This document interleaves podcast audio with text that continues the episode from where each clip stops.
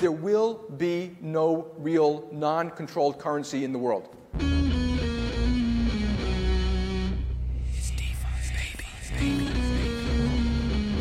We're coming for you, Banks. increasing the block size to 32 megabytes right now. What would be the top five arguments that would get um, hurled against me? That's a good one. There, there are a few that the big blockers uh, uh, got, got right. Ching, like all these coins splash into the wallets of all the winners. I love that. There's a new threat out there. It's crypto.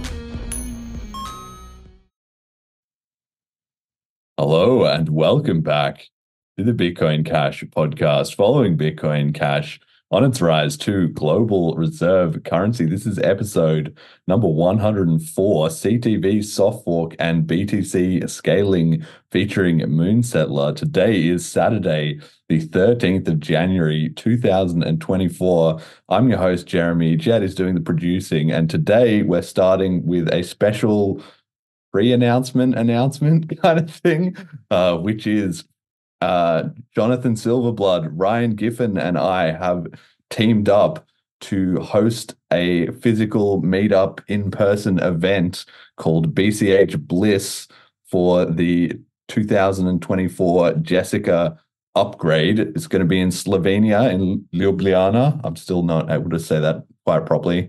Ljubljana, Slovenia, on the 14th and 15th of May.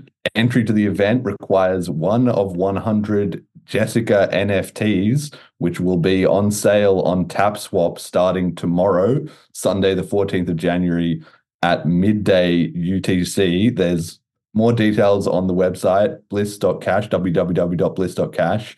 And we will be discussing this in greater detail on the next episode. There's still a couple things that are getting uh, arranged in terms of like the speakers and the link to um, book in at the hotel and stuff like that. So it's not all 100%, you know, just ready yet. But I thought let's get it out while we had an episode of the show anyway. So I'm really hoping to sell out these 100 tickets and have a pretty cool event for the upgrade. There's got some uh, pictures of the different Jessicas on the slides.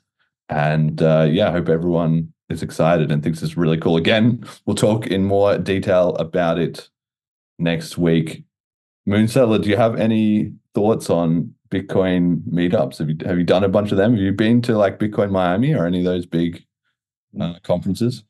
I'm I'm trying to just not show my face in relation to Bitcoin. I'm it might be ridiculous to some people, but I think the future is going to be at one point pretty uh, nasty for Yeah. people who who who associate their face with Bitcoin holding, and um, and uh, I, I also see how you can easily like I don't know, vandalize or or or, or abuse someone when when they do that. And I kind of try to keep my profile to be a collection of my ideas ideas and if someone wants to attack me then they have no choice but to engage with my ideas therefore Yes. they, they can just get personal you know because that's annoying and frustrating and this whole thing that we are doing is stressful enough so there are many reasons why I'm not going to any live events.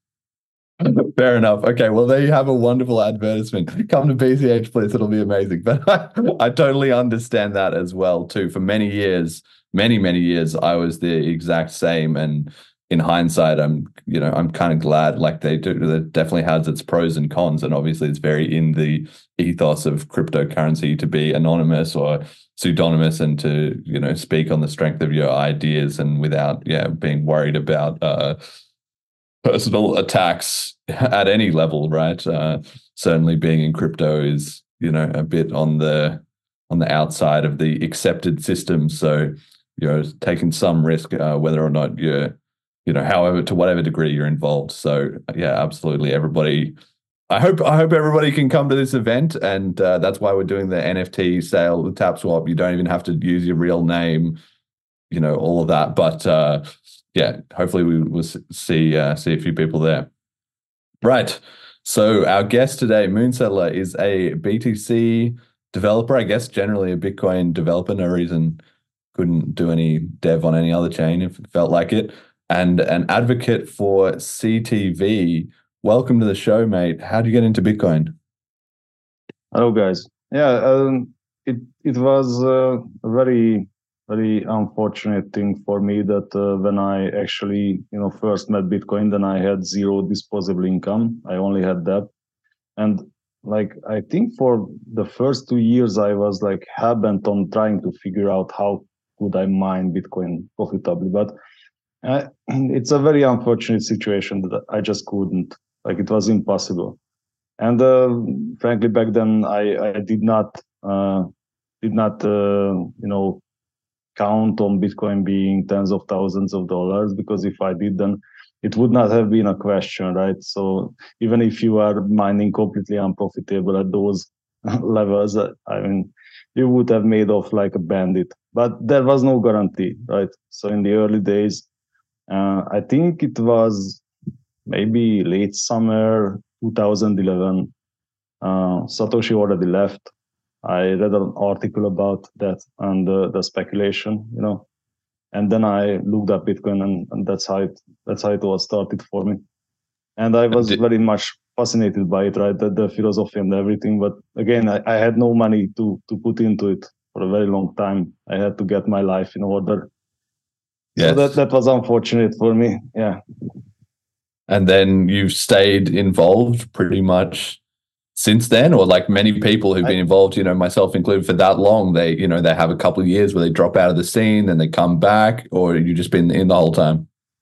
I was not in any social media. It was like a, a policy for me to not even have a pseudo anonymous presence uh, even. Like for a lot of lot of time i i try to be like completely unknown and um you know on places like 4chan that's that's the default it, it has like this strong unknown culture and and name fucks are actually you know are despised and ridiculed and and I, I I'm more more uh, more comfortable with that thing, you know. And and uh, for me, that uh, you have to to have a pseudo identity, right? Even even that's uncomfortable, really.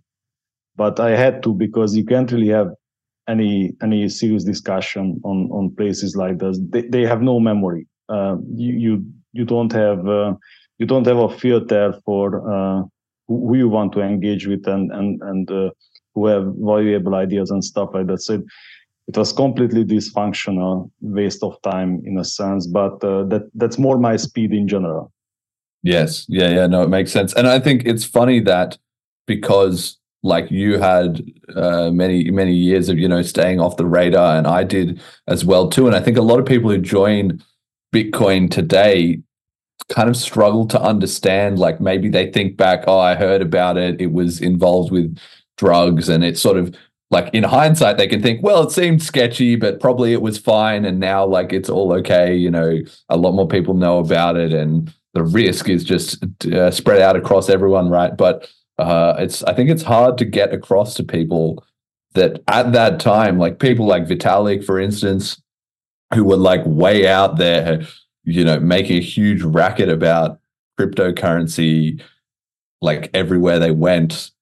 There's a reason a lot of the a lot of the OGs were much, much more on the down low at that time, right? And it's just uh, the changing environment uh, and the gradually growing acceptance. Suddenly, have all these people popping out of the woodwork. I I remember there was a classic uh, moment from Cyprian or Vin Armani where he said he was engaged in when BCH and XEC were splitting, right? They're having a civil war.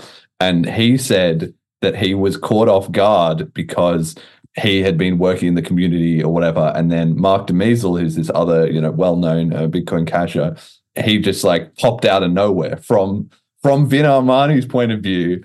It was like, who is this guy? He just came from nowhere. I don't think he's that legitimate, blah, blah, blah. But the reality was that Mark had just been like sleeper agent the whole time until his presence was needed and then he sort of popped into existence on the on the main crypto timeline right? And i feel like that's the same way i've operated and maybe you have too right? So you never really know like that community of og's there's a lot of them floating out around there that just only show up on the radar once they choose to, right? Yeah, I, I think probably the, the vast majority of Bitcoiners are, are completely off the radar, so to speak. I mean, maybe they are not unknown to the actual spooks, the, the agencies. I mean, it's pretty damn hard to to have such a tight OPSEC that uh, some national security agency can't find you. And uh, a lot of us were, a lot of us were kind of careless in the early days uh, with our with our personal data. I'm afraid that that we left breadcrumbs and and uh, stuff all around, and uh, it's probably not impossible to find most of these people, but they do not advertise. Uh, you know their hoardings, their their thoughts, their their um, their plans. Yeah, and that's a classic. Uh, well, I, I would say in one sense, there's also a decaying value to information, right? So even if there was, like for instance, tracking down Satoshi, like now would be so difficult. Like at the time, if you had been monitoring and stuff, may, you know, maybe he slips up, maybe he makes a mistake, maybe you get, I don't know, an IP log or something. But now, like, and especially the way we're sort of surveilled in today's day, 10 years ago was very different, uh, or at least it felt that way.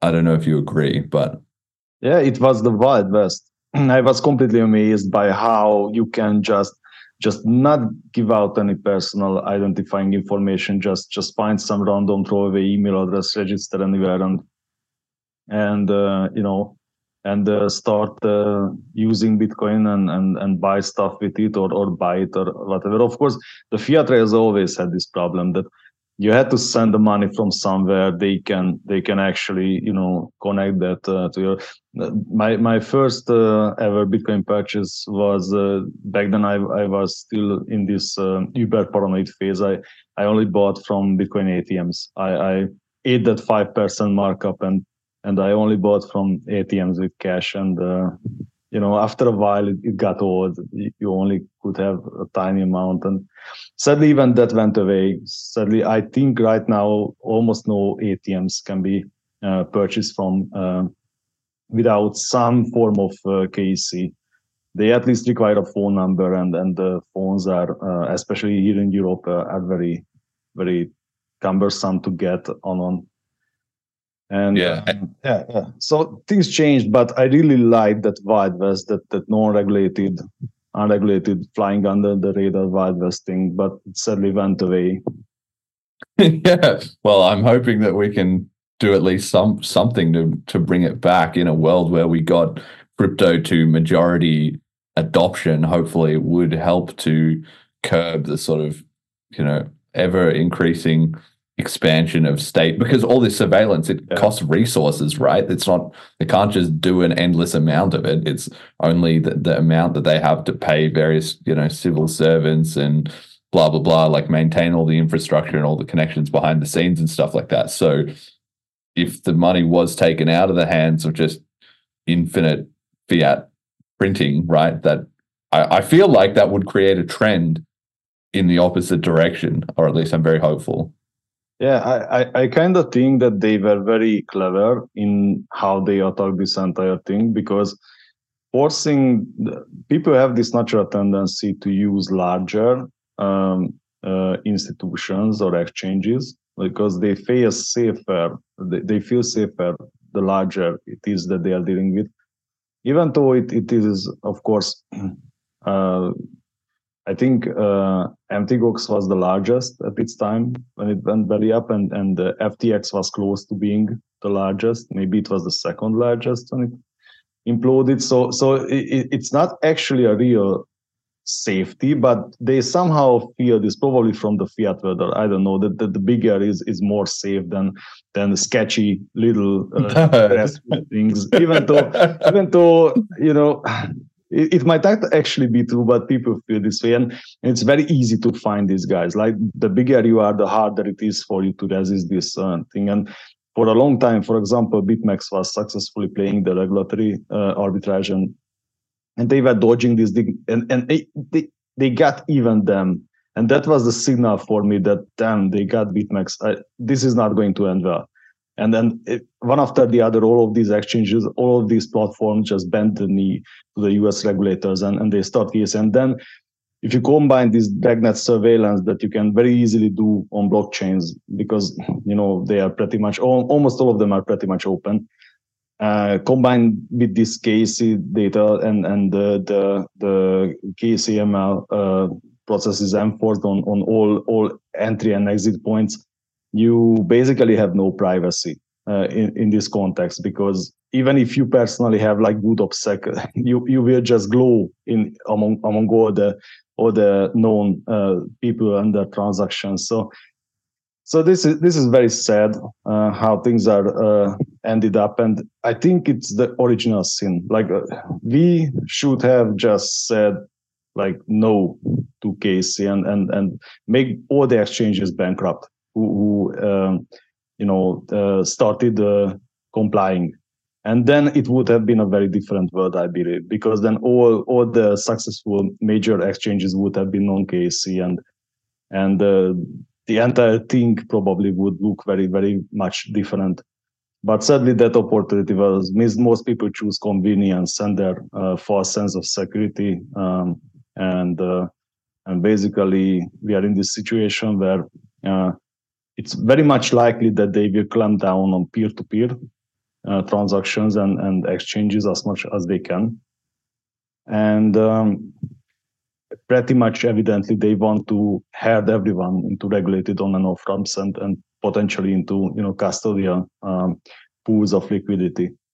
Yeah. Do you think that was like feasible? I mean, I I like the sentiment that maybe the community could have been stricter about fighting back about KYC or that maybe like you're saying about the ATMs uh, that also rings yeah. true to me because there was ATMs right in Canberra in Australia where I was and there was at least two different ones I've got a photo of me at the like the pub, uh, the rugby union like pub, uh, standing next to this ATM that I was so excited to see, and my friend and and everybody else was like, "What is this?" Like everybody just completely ignored it. There was one, and there was also one in the city center, but I think they're both gone now because that was like everybody had this idea. Oh, I'm going to do a Bitcoin ATM company. It was the the thing to do. Like so many different people popped up doing it all over the world, but one like the regulators in basically every country just stopped it, as far as I'm aware. Yep. Yeah, that, that's the problem, right? If, if you have a physical pay, place uh, that is, uh, you know, someone can be held legally uh, liable, responsible for what's going on, you have you have a huge problem. So I think ATMs probably would have gotten got anyhow, and it's very hard. Like uh, places like local Bitcoin would have maybe fought for longer than centralized exchanges because really people are doing peer-to-peer uh, stuff. And and uh, if they like somehow made it somehow so that uh, they can dodge the whole uh, banking regulation by explicitly being non-custodial and and all the stuff uh, or or found jurisdictions where where they can be forced to comply instead of just you know bending the knee immediately and forcing it on their users and stuff like that. You know i think i think we could have uh, fought harder, and, and there would have been jurisdictions where where these these uh, these uh, exchanges would have been forced to go. Like if if if the people abandon them when they try to comply, then the game is to to to do maximum non-compliance, right? Do everything you can to not comply and and seek out and, and it is a profitable thing. Uh, it it could have been uh, like uh, actually very good for a few countries to to provide this safe haven because you know tax revenue and and the money flowing through is generally a positive thing for a country. So I, I, I, think i think it could have went differently but you know people are people. Like 90 i don't know how many percent of people don't give a flying fuck about privacy. I'm sorry but that's just the reality. And and as bitcoin went more and more mainstream i guess it was unavoidable that we became full of sheep and and uh, and the original uh, cypherpunk ideology and and uh, and attitudes you know this uh, fuck the state uh, don't collect my data attitude just got diluted to the point where it was economically insignificant So I have no doubt a lot of people, you know, uh, just immediately like close their accounts and said "fuck you." But um, but it, it was probably economically insignificant. That is why the exchanges uh, found it easier to bend the knee than to fight back, which would have been costlier and potentially not even successful for all of them.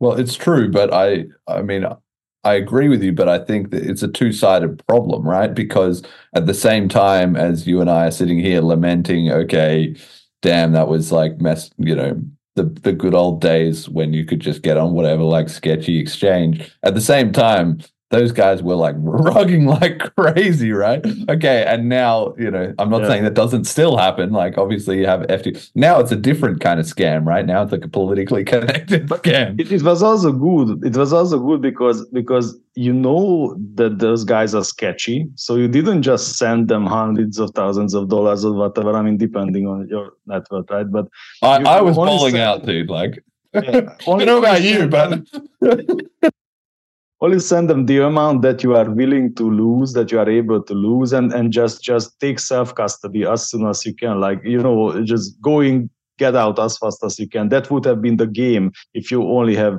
sketchy exchanges, right? Yes. Yes. Yes. And that's right. That's that's how it was. So I guess you didn't have well, it's kind of like the ultimate, you know, not your keys, not your coins lesson was just people getting burnt like left, right, Yeah. and center, which still happens to these days, but uh sometimes it's like you need the the harsh environment of the desert, you know, breeds breeds the toughest warriors or something.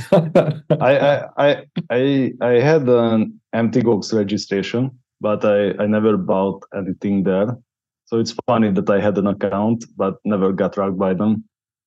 Yes, I had it. I did not have an account. I never signed up to Mt. Gox, but I, I was in I was in China and I helped these Chinese guys who were doing arbitrage from um, from the you know the price was so inflated on Mount Gox probably because they were scamming at a certain point.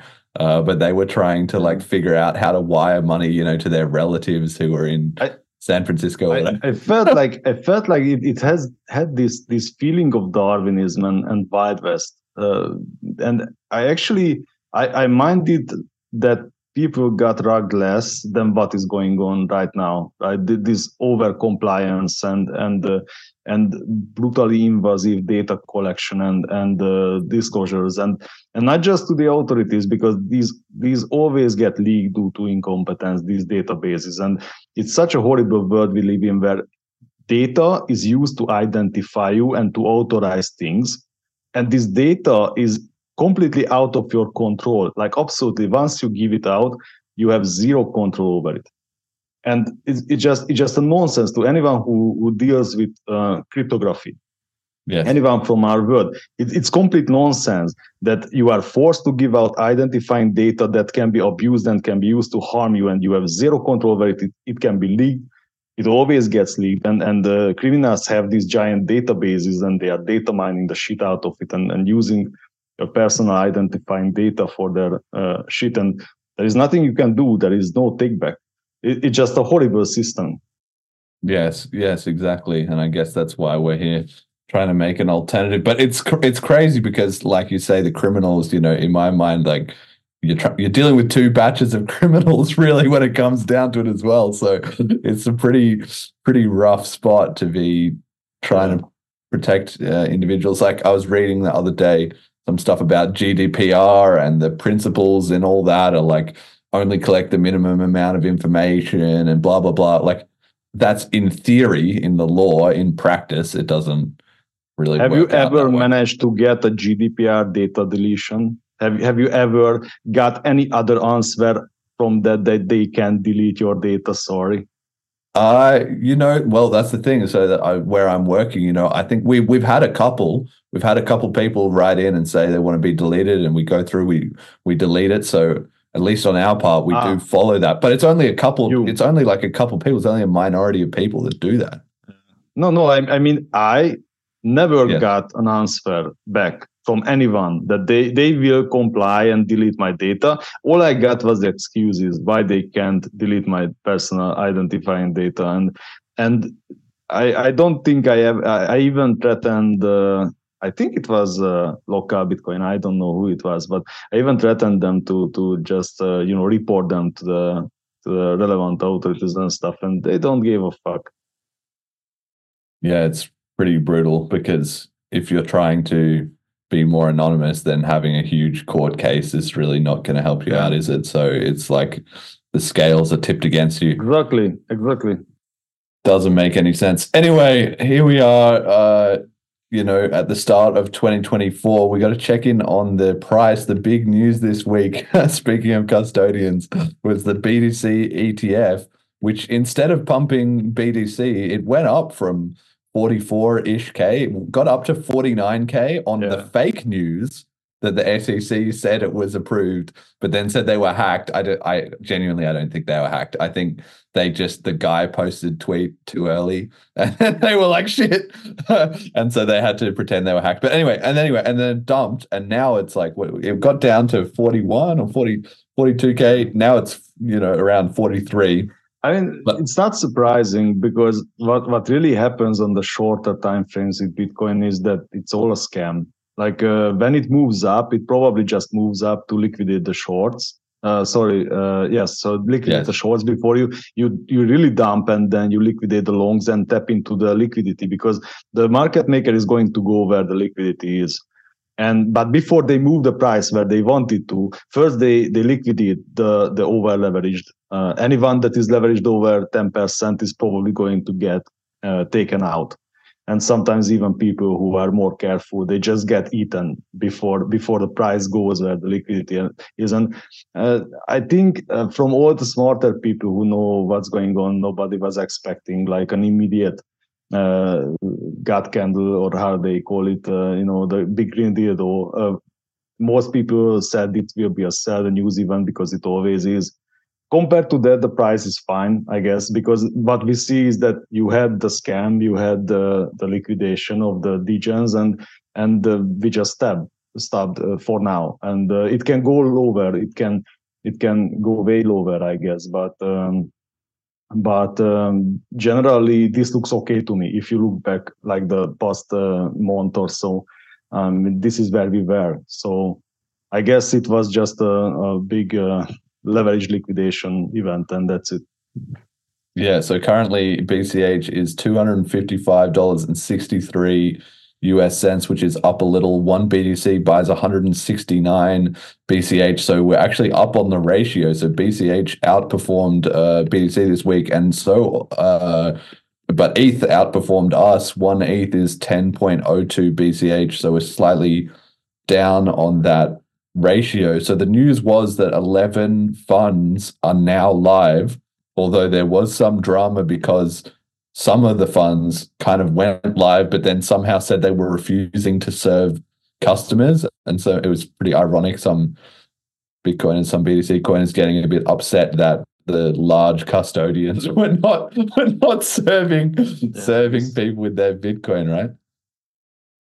this is absolutely ridiculous i, I mean I, I don't understand who thinks that this is like a good idea aside from the people who literally cannot for whatever reason hold bitcoin. They are forced into some uh, regulated construct where they can only buy stuff that is traded on exchanges and if they are completely unsatisfied with how the stocks perform which by the way i was so one main reason that I actually started to use Bitcoin uh, for my own purposes is the math just somehow never worked out for me for retirement.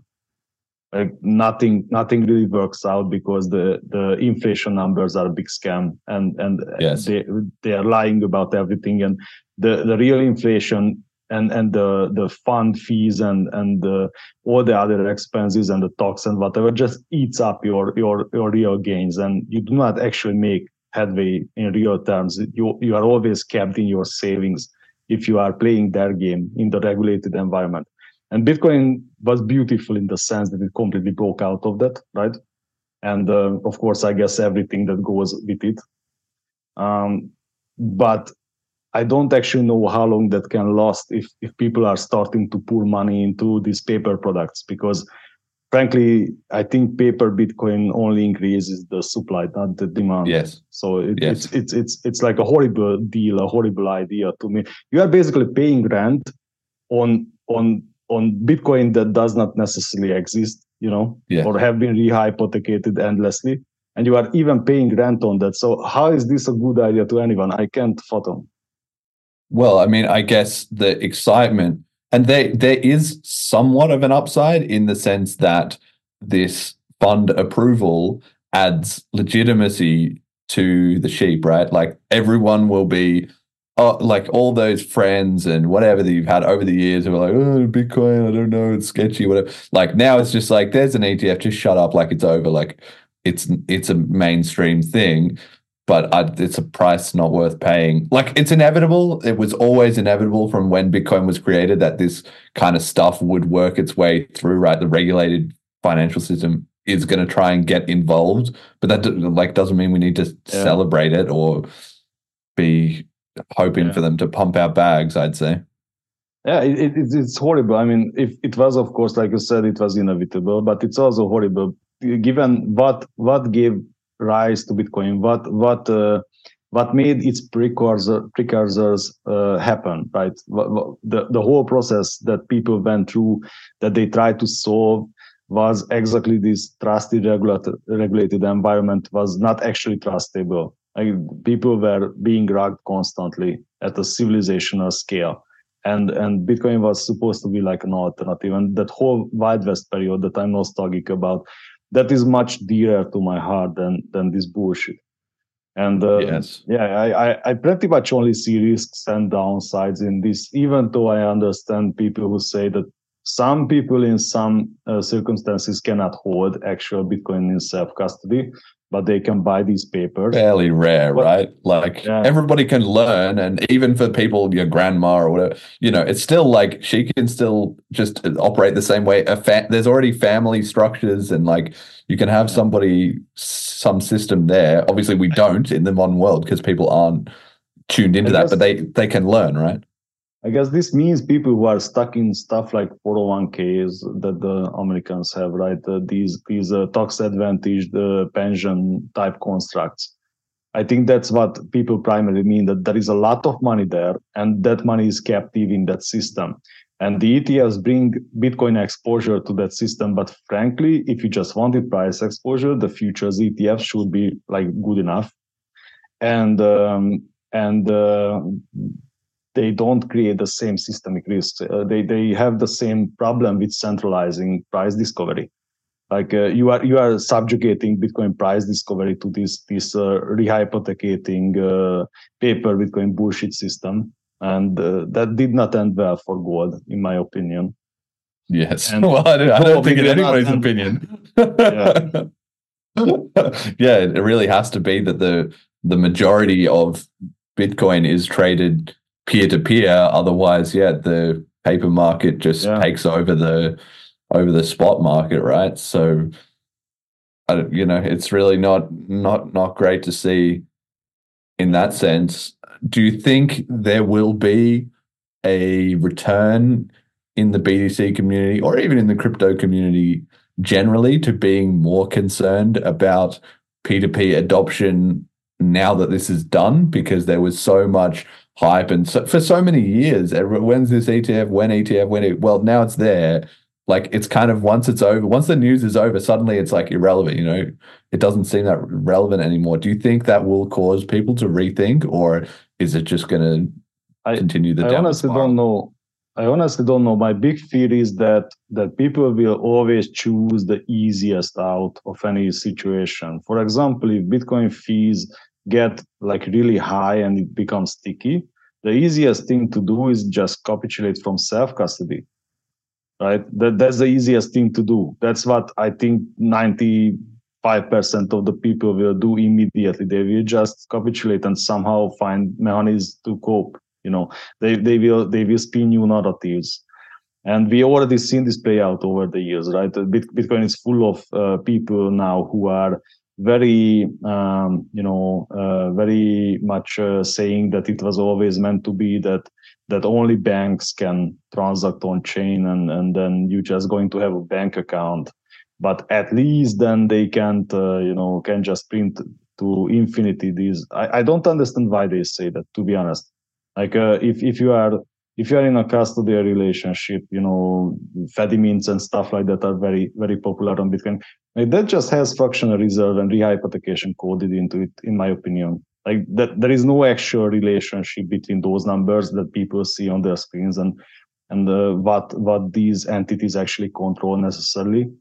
I, I don't know why they think just because Bitcoin can be transported faster, not necessarily cheaper, but but let's say cheaper too than gold, uh, this thing magically goes goes away. I don't understand that school of philosophy, and sadly, it's very widespread in Bitcoin now. So that's what we are up against.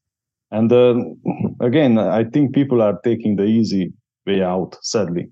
And um, the only only thing that I think can make them uh, seek an alternative again is when the the the trap closes, right? So when when a bunch of people get rugged in these uh, in these regulated walled gardens, they they get uh, they get trapped, they get they get a shock, get yeah. the confiscation or, or whatever. Like like things go real bad.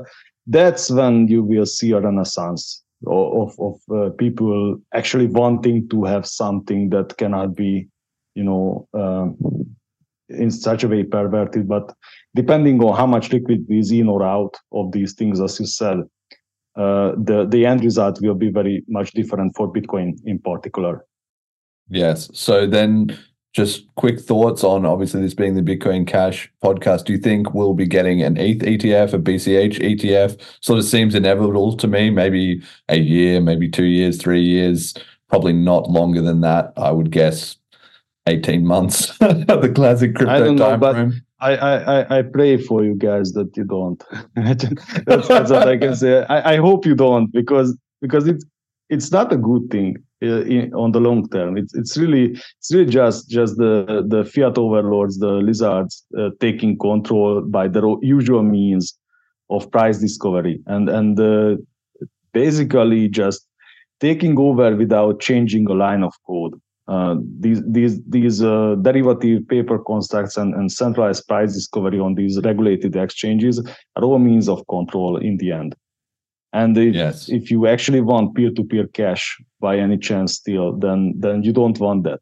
Like that that's that's your nightmare.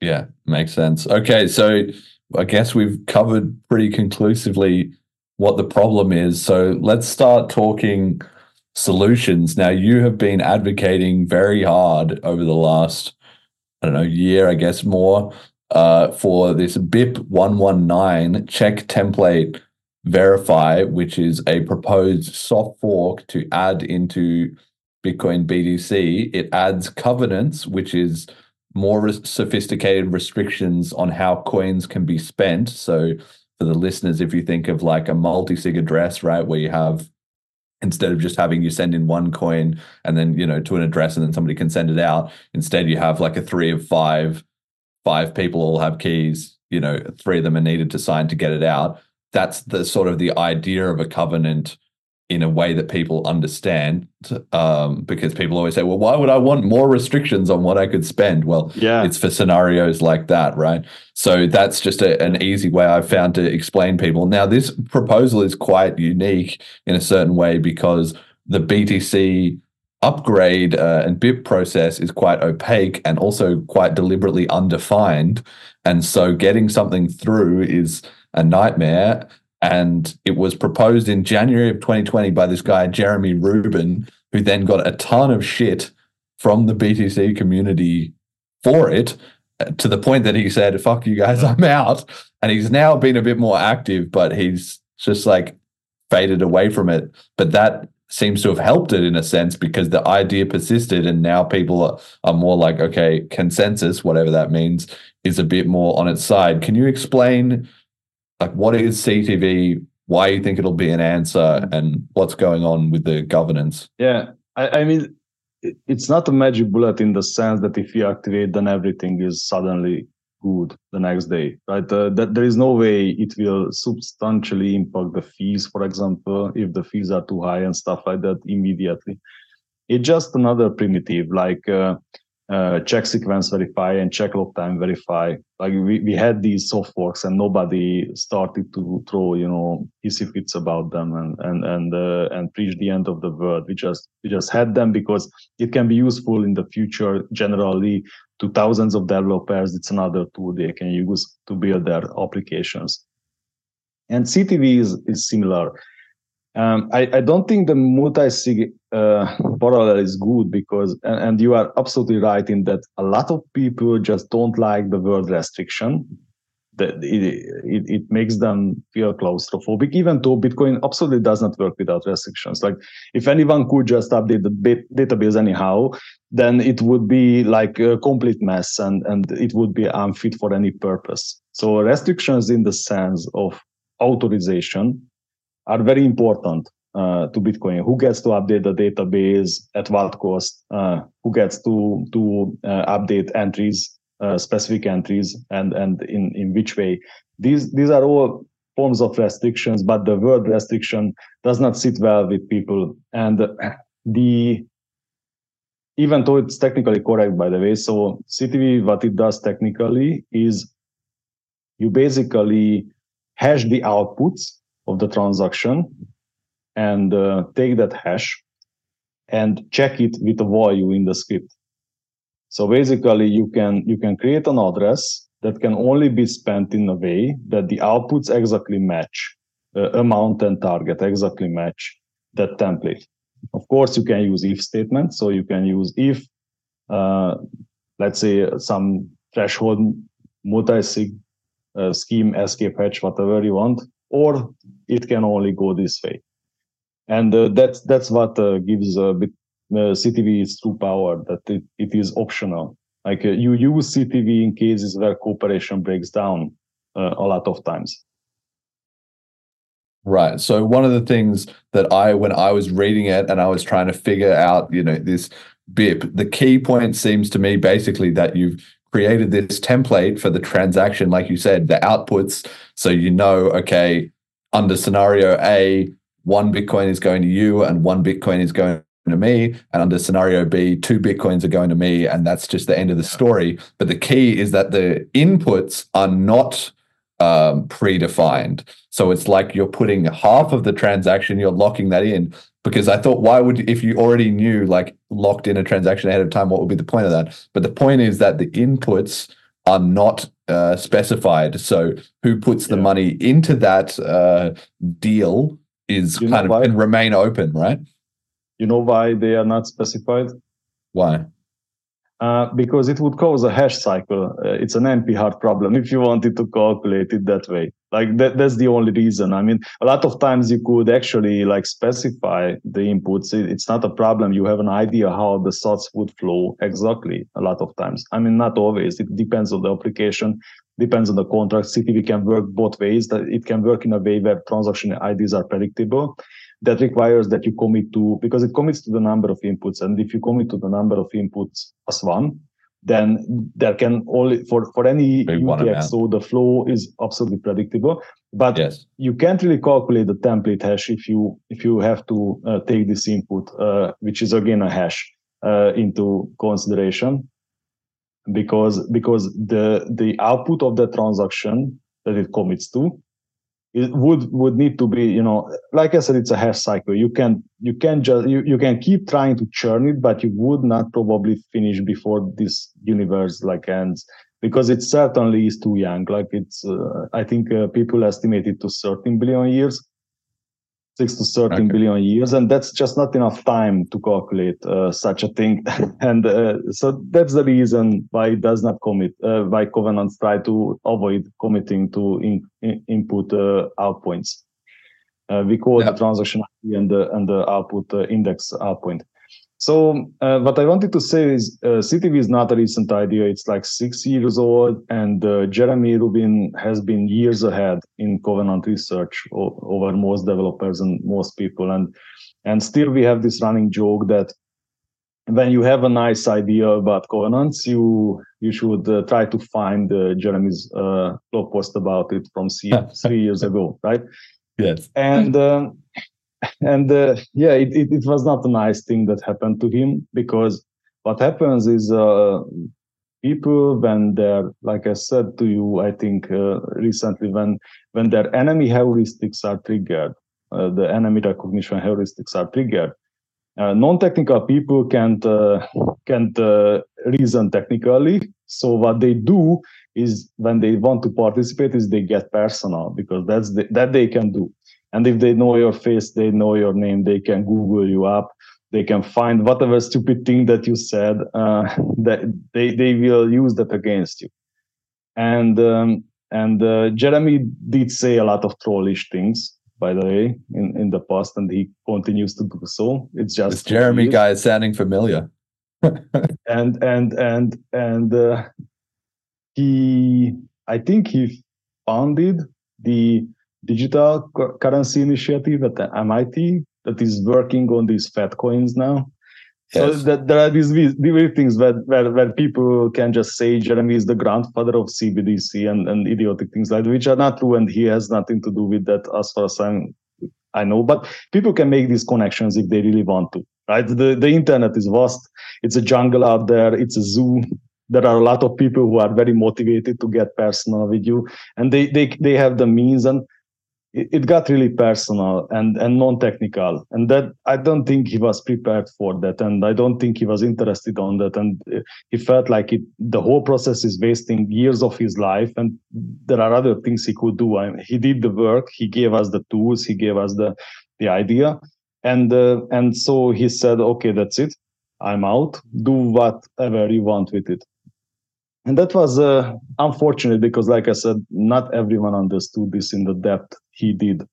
And uh, a lot of times it comes very handy when jeremy does decide to to come in and, and uh, btfo some some retard who who thinks too much of himself and just on technical grounds uh, show him how stupid he is. That we always enjoy those moments. And um, and what what else to say about that? Uh, the the interesting thing was about uh, CTV activation attempt in 2022 of May of 2022 is that almost all the pushback was non-technical or technically nonsense. Like technically garbled nonsense, like permanent encumbrance. It's it's a very hard thought to kill.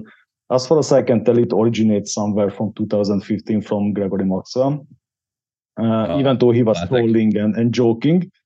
Uh, and probably himself was not convinced that this is a big problem, but uh, his his writings uh, set the mood, so to speak, and and and took the minds down a, a path of paranoia, and and it, it has been spreading as a meme, and and uh, and people are really finding it hard to to let go that uh, this thing could be used for some government whitelist, blacklist bullshit even though we have been patiently telling them time and time again how that is completely unfeasible and doesn't make any sense and inefficient and you can't really do it um, these things are sticky and hard to kill Yes, no, the BCH community is very familiar with that. So then the two uh, elements to this I thought that were quite interesting uh, around these sort of personal attacks and so forth is that firstly, it sets a terrible precedent, right? Is that nobody else is going to want to make a BTC upgrade BIP or Yep. blah blah blah propose things if they're going to get just mobbed by these like screaming vultures or whatever.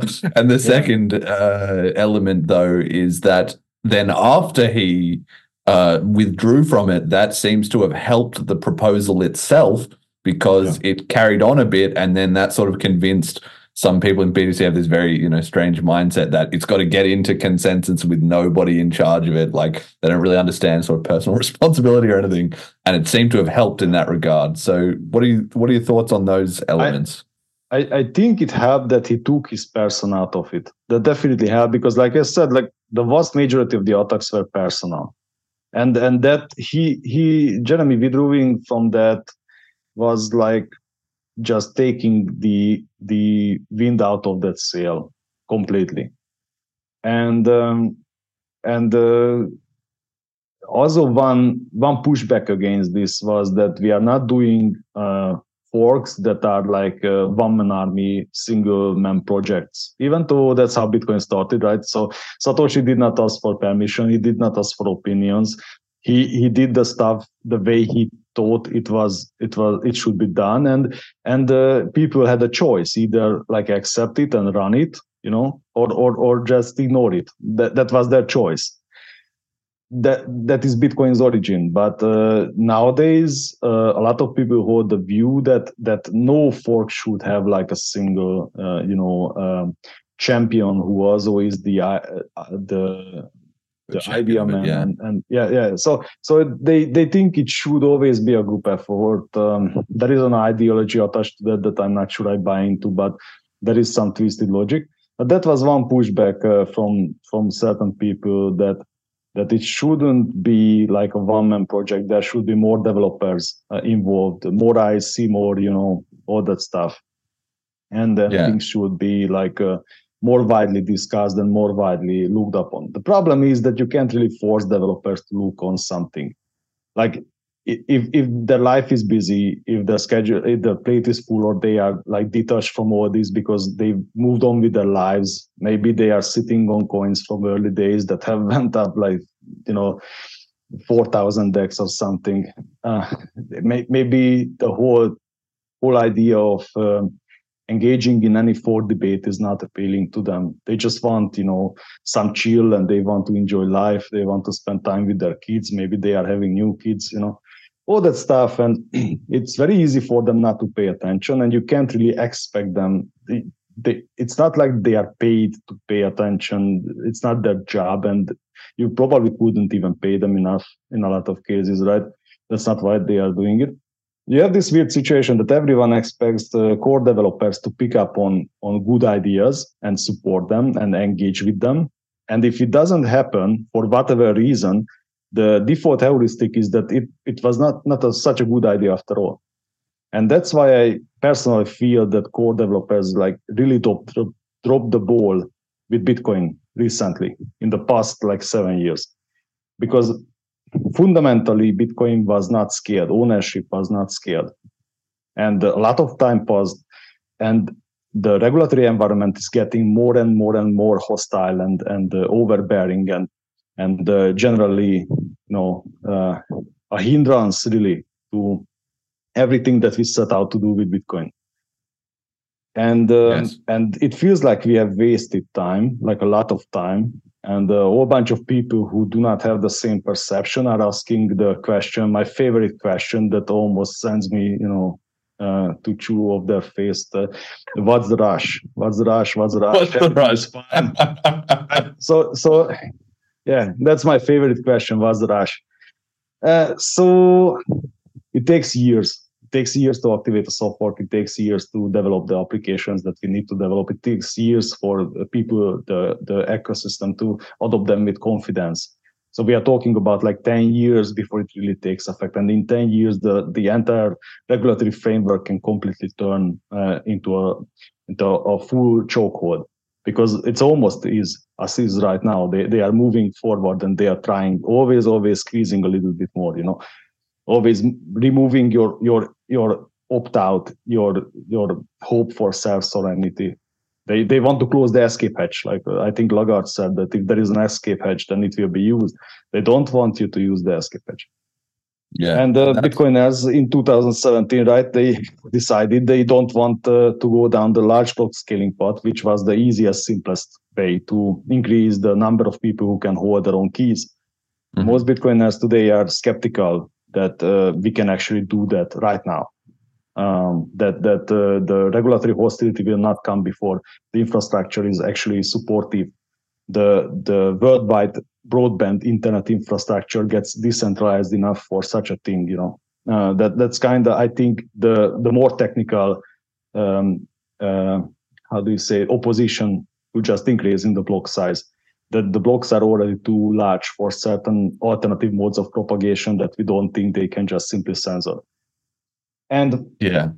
on the other hand, it was never meant to just stop there. I, I don't believe so. So I I have been again watching Bitcoin since like 2011, and I, I don't accept this new narrative that it was always meant to be banks. It was always meant to be just high powered money for institutions on chain and, and everyone else should be in custody. I don't buy that. I don't think that's a, a sensible thing to do. And I think it will yield horrible results. Yeah. So when it comes to CTV, the main, you know, I what I see happening is kind of the same thing with uh, drive chains and maybe with some of these other proposals is that everybody says, well, why do we need this? And there's basically always two answers. It always comes down to the yeah. same two things, which is scaling and privacy. That's the two things that always get uh, brought up in every you know upgrade yep. or something because that's like something that even if the BTC community aren't like serious about making any moves on this, they at least like those ideas, those those words. They will agree we should do something about that. We can't, or at least some of them that will will do something about it, right? Yeah. So, do you think if CTV got implemented, it would make a substantial difference on that front? And also, like you said, that would maybe just be one step kind of in the process, right? It's not that that and finish. So, what else would be needed or related? Do you think? Yes, yes. I, I certainly think it's the first and most logical step for the simple reason that it is extremely low risk. Like uh, we know that now that it is very safe. It has been through the gauntlet. It has been pike shot to death, and and uh, it does uh, give you the ability to prove to someone trustlessly something similar to a, a pre-sign transaction. Like it, it creates something similar to pre-sign transaction but it is confirmed. It cannot be double spent in any way. It's not like a pre-sign transaction where you have to prove that you deleted the key right? And and you can't just double spend someone uh, for them to or, or the the easiest thing to do is like you are getting into some multi-party computation thing, right? Uh, and you are both using your keys, and and that's why he knows that you can. But it's an extremely interactive process with a lot of run trips, a lot of failure possibilities. CTV makes this cheaper for on-chain validators, cheaper in on-chain cost, on-chain footprint, and non-interactive like both parties can calculate the same template hash and there is no reason for them to exchange signatures do any multi-party computation because they both know how it should be looking right? And when you sign over a transaction amount uh, uh, sign over some amount to this new contract uh, you just won't do it unless unless it's the same hash as you expect. And and these can get very complex. Like you can have multiple statements and a lot of uh, like let's say million different ctv distributions in in uh, dif- uh, depending on some conditions. And both parties can just calculate these things offline. They don't need to exchange all that data. They don't need to exchange all those signatures so that's the real power of ctv that it just just super simplifies this thing and makes it more efficient in these cases. And in itself uh, it, it gives us a lot. So so ctv is, is very very um, useful uh, general primitive. We have like 12 use cases where it makes things more efficient.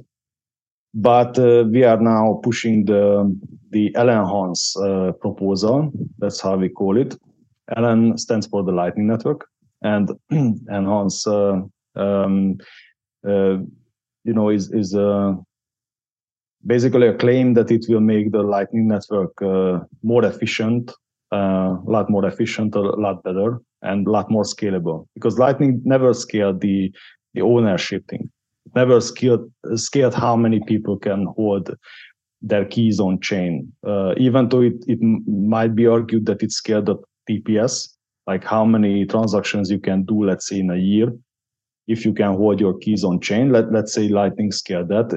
Again, some people say it's a complete failure and it should be abandoned. Some people say, yeah, yeah, yeah, there are problems, but we can fix them. Give me a few more years.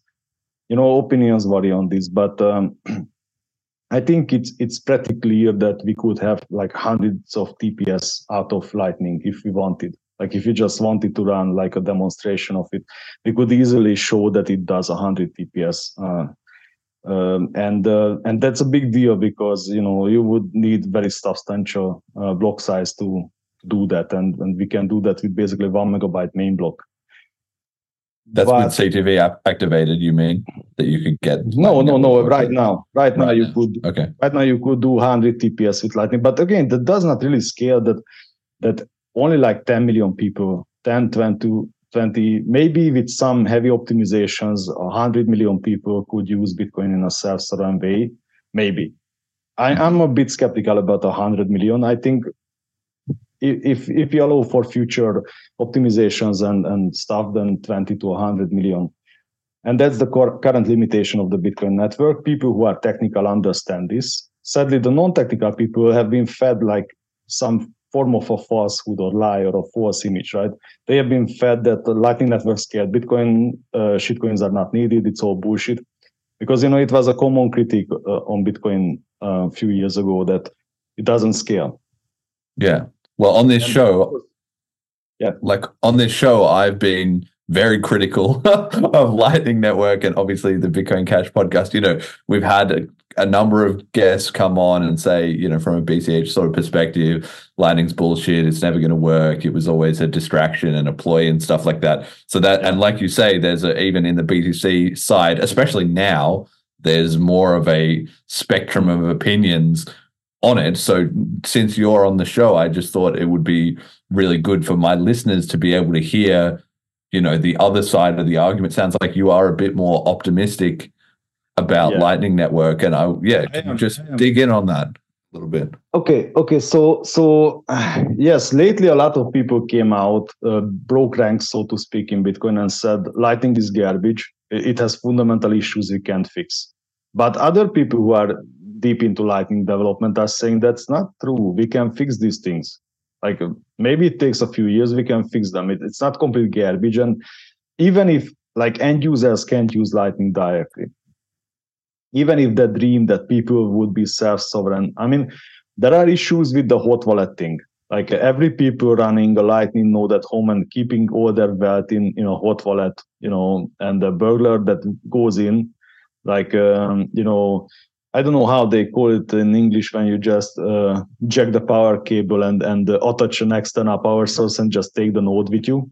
I don't know how if there is a funny uh, uh, practical word for it, but you can do this, right? Uh, you, you can take a Raspberry Pi node, uh, underpower, just pocket it and, and and go away with it. And if someone has like millions of dollars on it, then then that can be extracted. Like you cannot touch a debug. Physically stealing a Lightning node.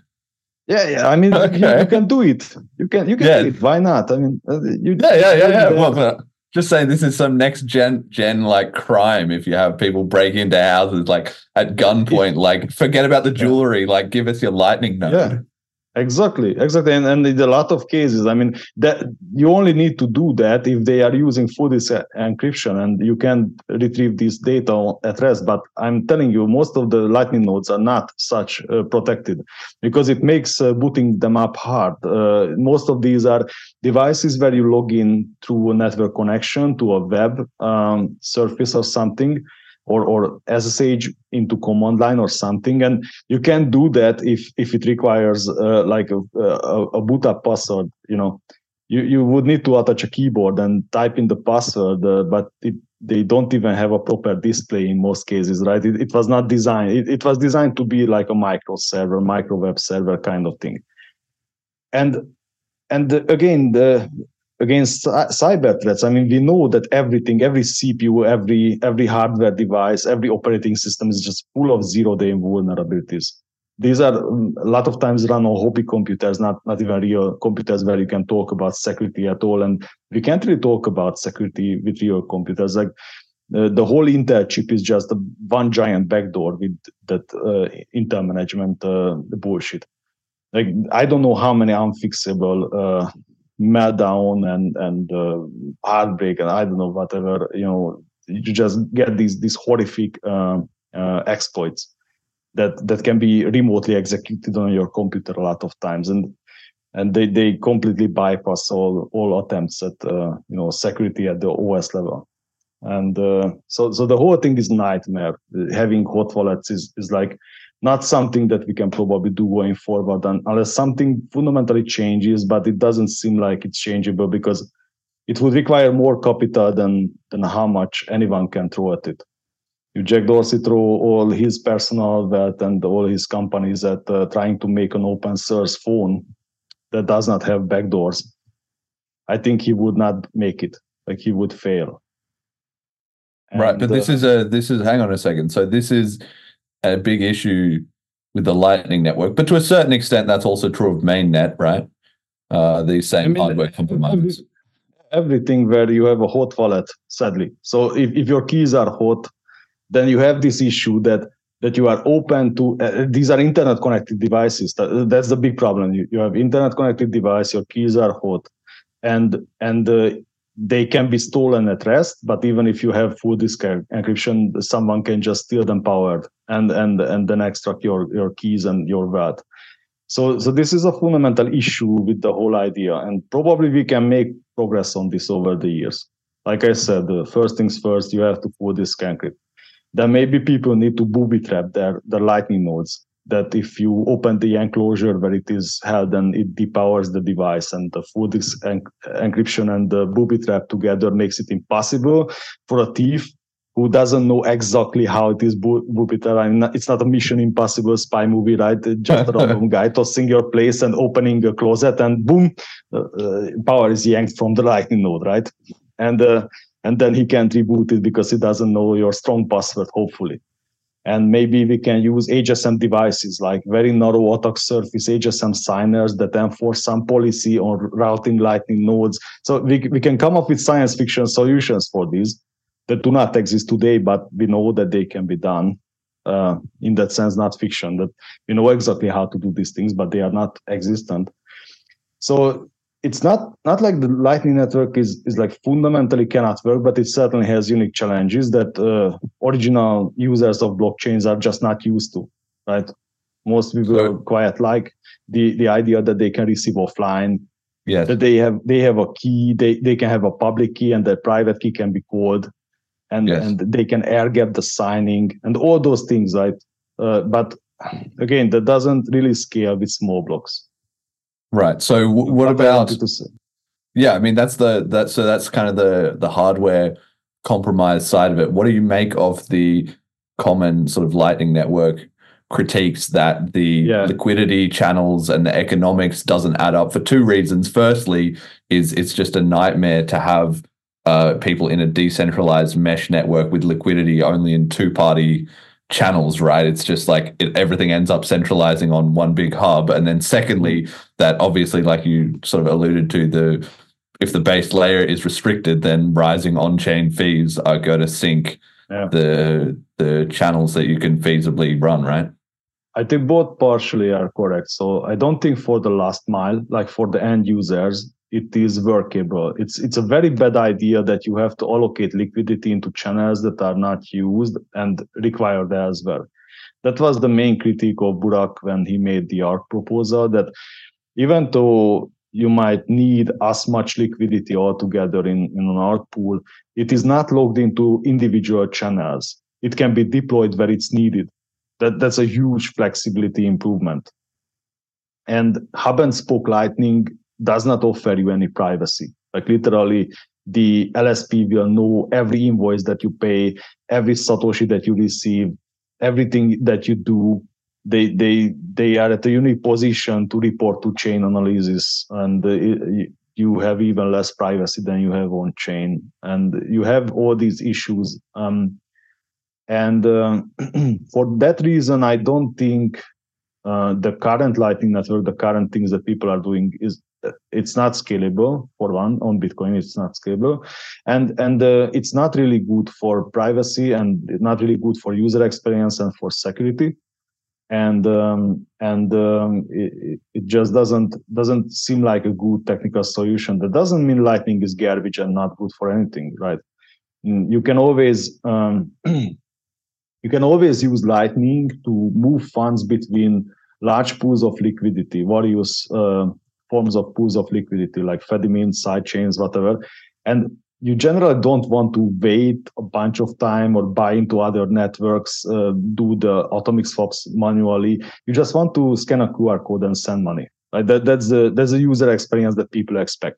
Of course, you can do that when you have a homogeneous global network on, on layer one that is infinitely scalable. You can do that. You you can just scan an address, send pay, okay, whatever. Bitcoin did not choose this path, of course. Uh, and we have this issue that uh, we are going to have these pools of liquidity and uh, you have to have somehow like real-time settlement between them otherwise they all have to know and trust each other. And then you will have the the complete smtpification smtpification of of the, the network right? The, what happened with smtp that in theory everyone can run an smtp server. In practice uh, you will not be able to send emails right? Unless google says so. Yes. and uh, and and that's kind of the issue uh, with with lightning um, that probably going to exist a scale where it is useful to minimize trust uh, between these these entities um, but since it does not really scale the end user experience these pools of liquidity are very likely going to be cu- uh, custodial if you do nothing and worst case scenario is going to be custodial in a way where the thoughts are not even sorts of coins, whatever you want to call them, are not even accountable on chain. So in a Fedimint situation, what you have is uh, basically a trust me bro relationship with a mint. So they are saying, yes, uh, we, we are heavy, we, we have under control all the satoshis that people hold in our wallet that uh, for the eCash that we issued right? And that's either true or not. And knowing human history, knowing financial history, it's going to be true for like half a year or so, and then it's it will gradually go to hell, probably. And people have all sorts of hopes and and uh, and dreams of uh, why this will not happen. And of course, yes, a few will fail, but then the survivors will be okay. I mean, that's just not what our financial history shows with banks. To be honest, uh, it shows that that if there is trust, it's going to be betrayed it's just a matter of time. And, and fractional reserve is the natural state of these things, uh, of these systems. So we would like to offer an alternative where the, your sats are actually accountable on chain. And in fact, if, if there is enough of them, if, if you have a large enough stash, then you can you can push them unilaterally on chain. That's a completely different relationship than you have with, with basically a bank. If a bank changes the rules on you overnight, the next day you can't unilaterally exit. If you could conjure your money out, they couldn't do that. They they they simply couldn't change the rules on you, right? That everyone would be just mad and, and they would just abandon that bank and then the free market would take care of it because only good banks would uh, hold customer funds but you can't your money is stuck it's hostage and uh, and with these uh, covenant constructs, you actually have the unilateral exit. It's just a bit expensive, but you can make it, um, you know, you can make it uh, a lose-lose situation. If cooperation breaks down, both both parties can lose money, and that's important because then both parties have a financial incentive to cooperate. And even worst case, if you cannot go on chain, your satoshis are still expressed on chain so they cannot run a fractional reserve on you.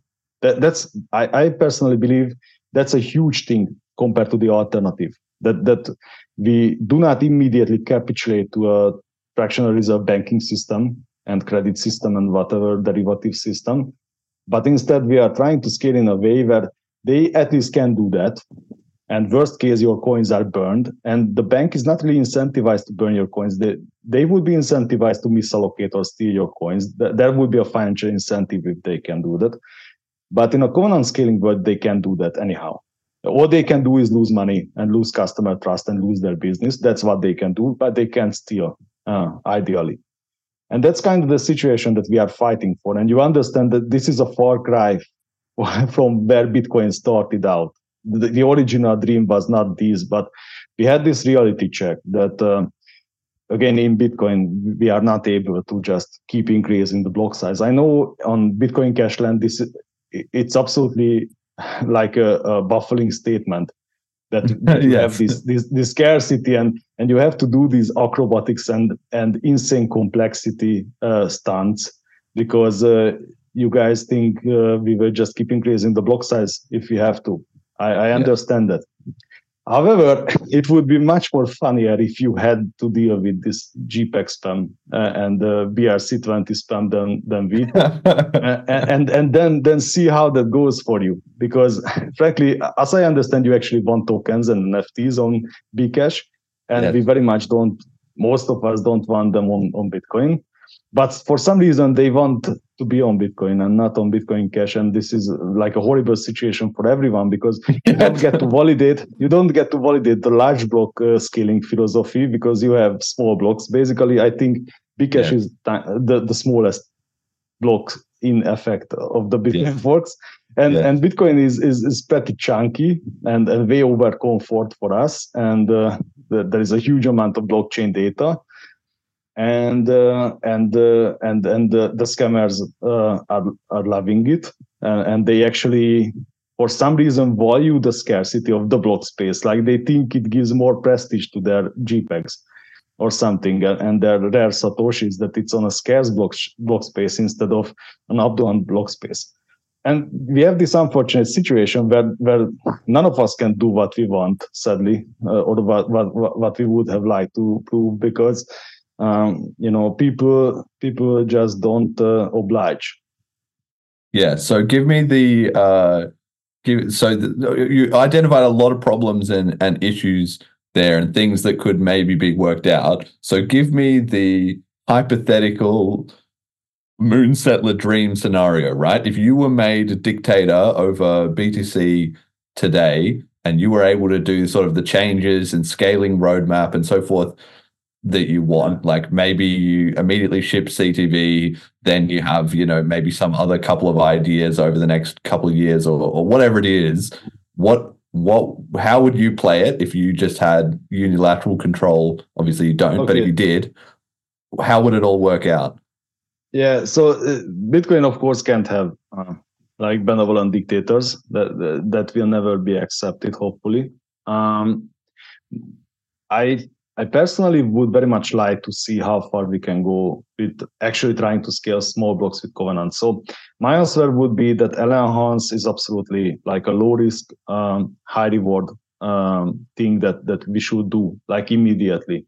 We should activate it this year and it's it's even it might just be too late. So I, I'm personally a bit of a doomer.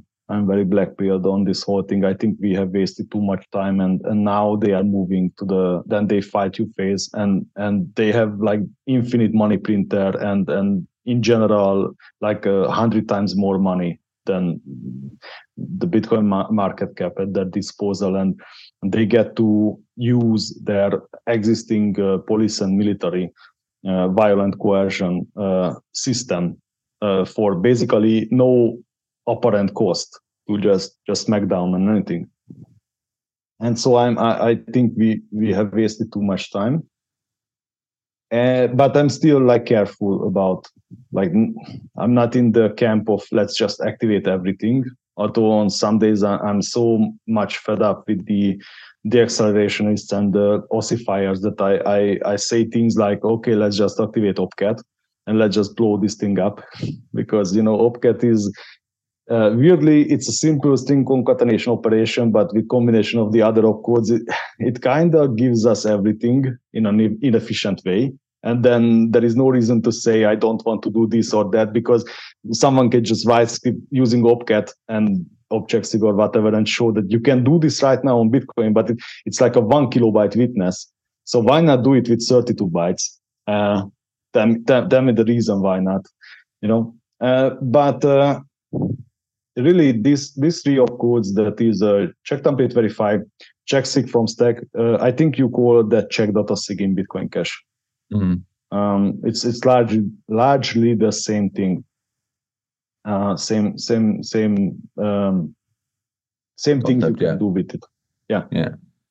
And um, and uh, internal key, which is a very Taproot specific thing. Uh, Taproot has this internal pub key that gets tweaked with the script uh, hash, basically the the masked uh, tree, um, the Merkleized abstract. I, I don't know, doesn't come to me what's the exact uh, name, but there is a Merkle tree of the the Taproot leaf uh, script leaves, and and it commits to the root of that tree basically and uh, that that's kind of similar to uh, pay to script hash, uh, you know, uh, kind of thing. And you tweak the public key with that value, and that's how you get the taproot external key.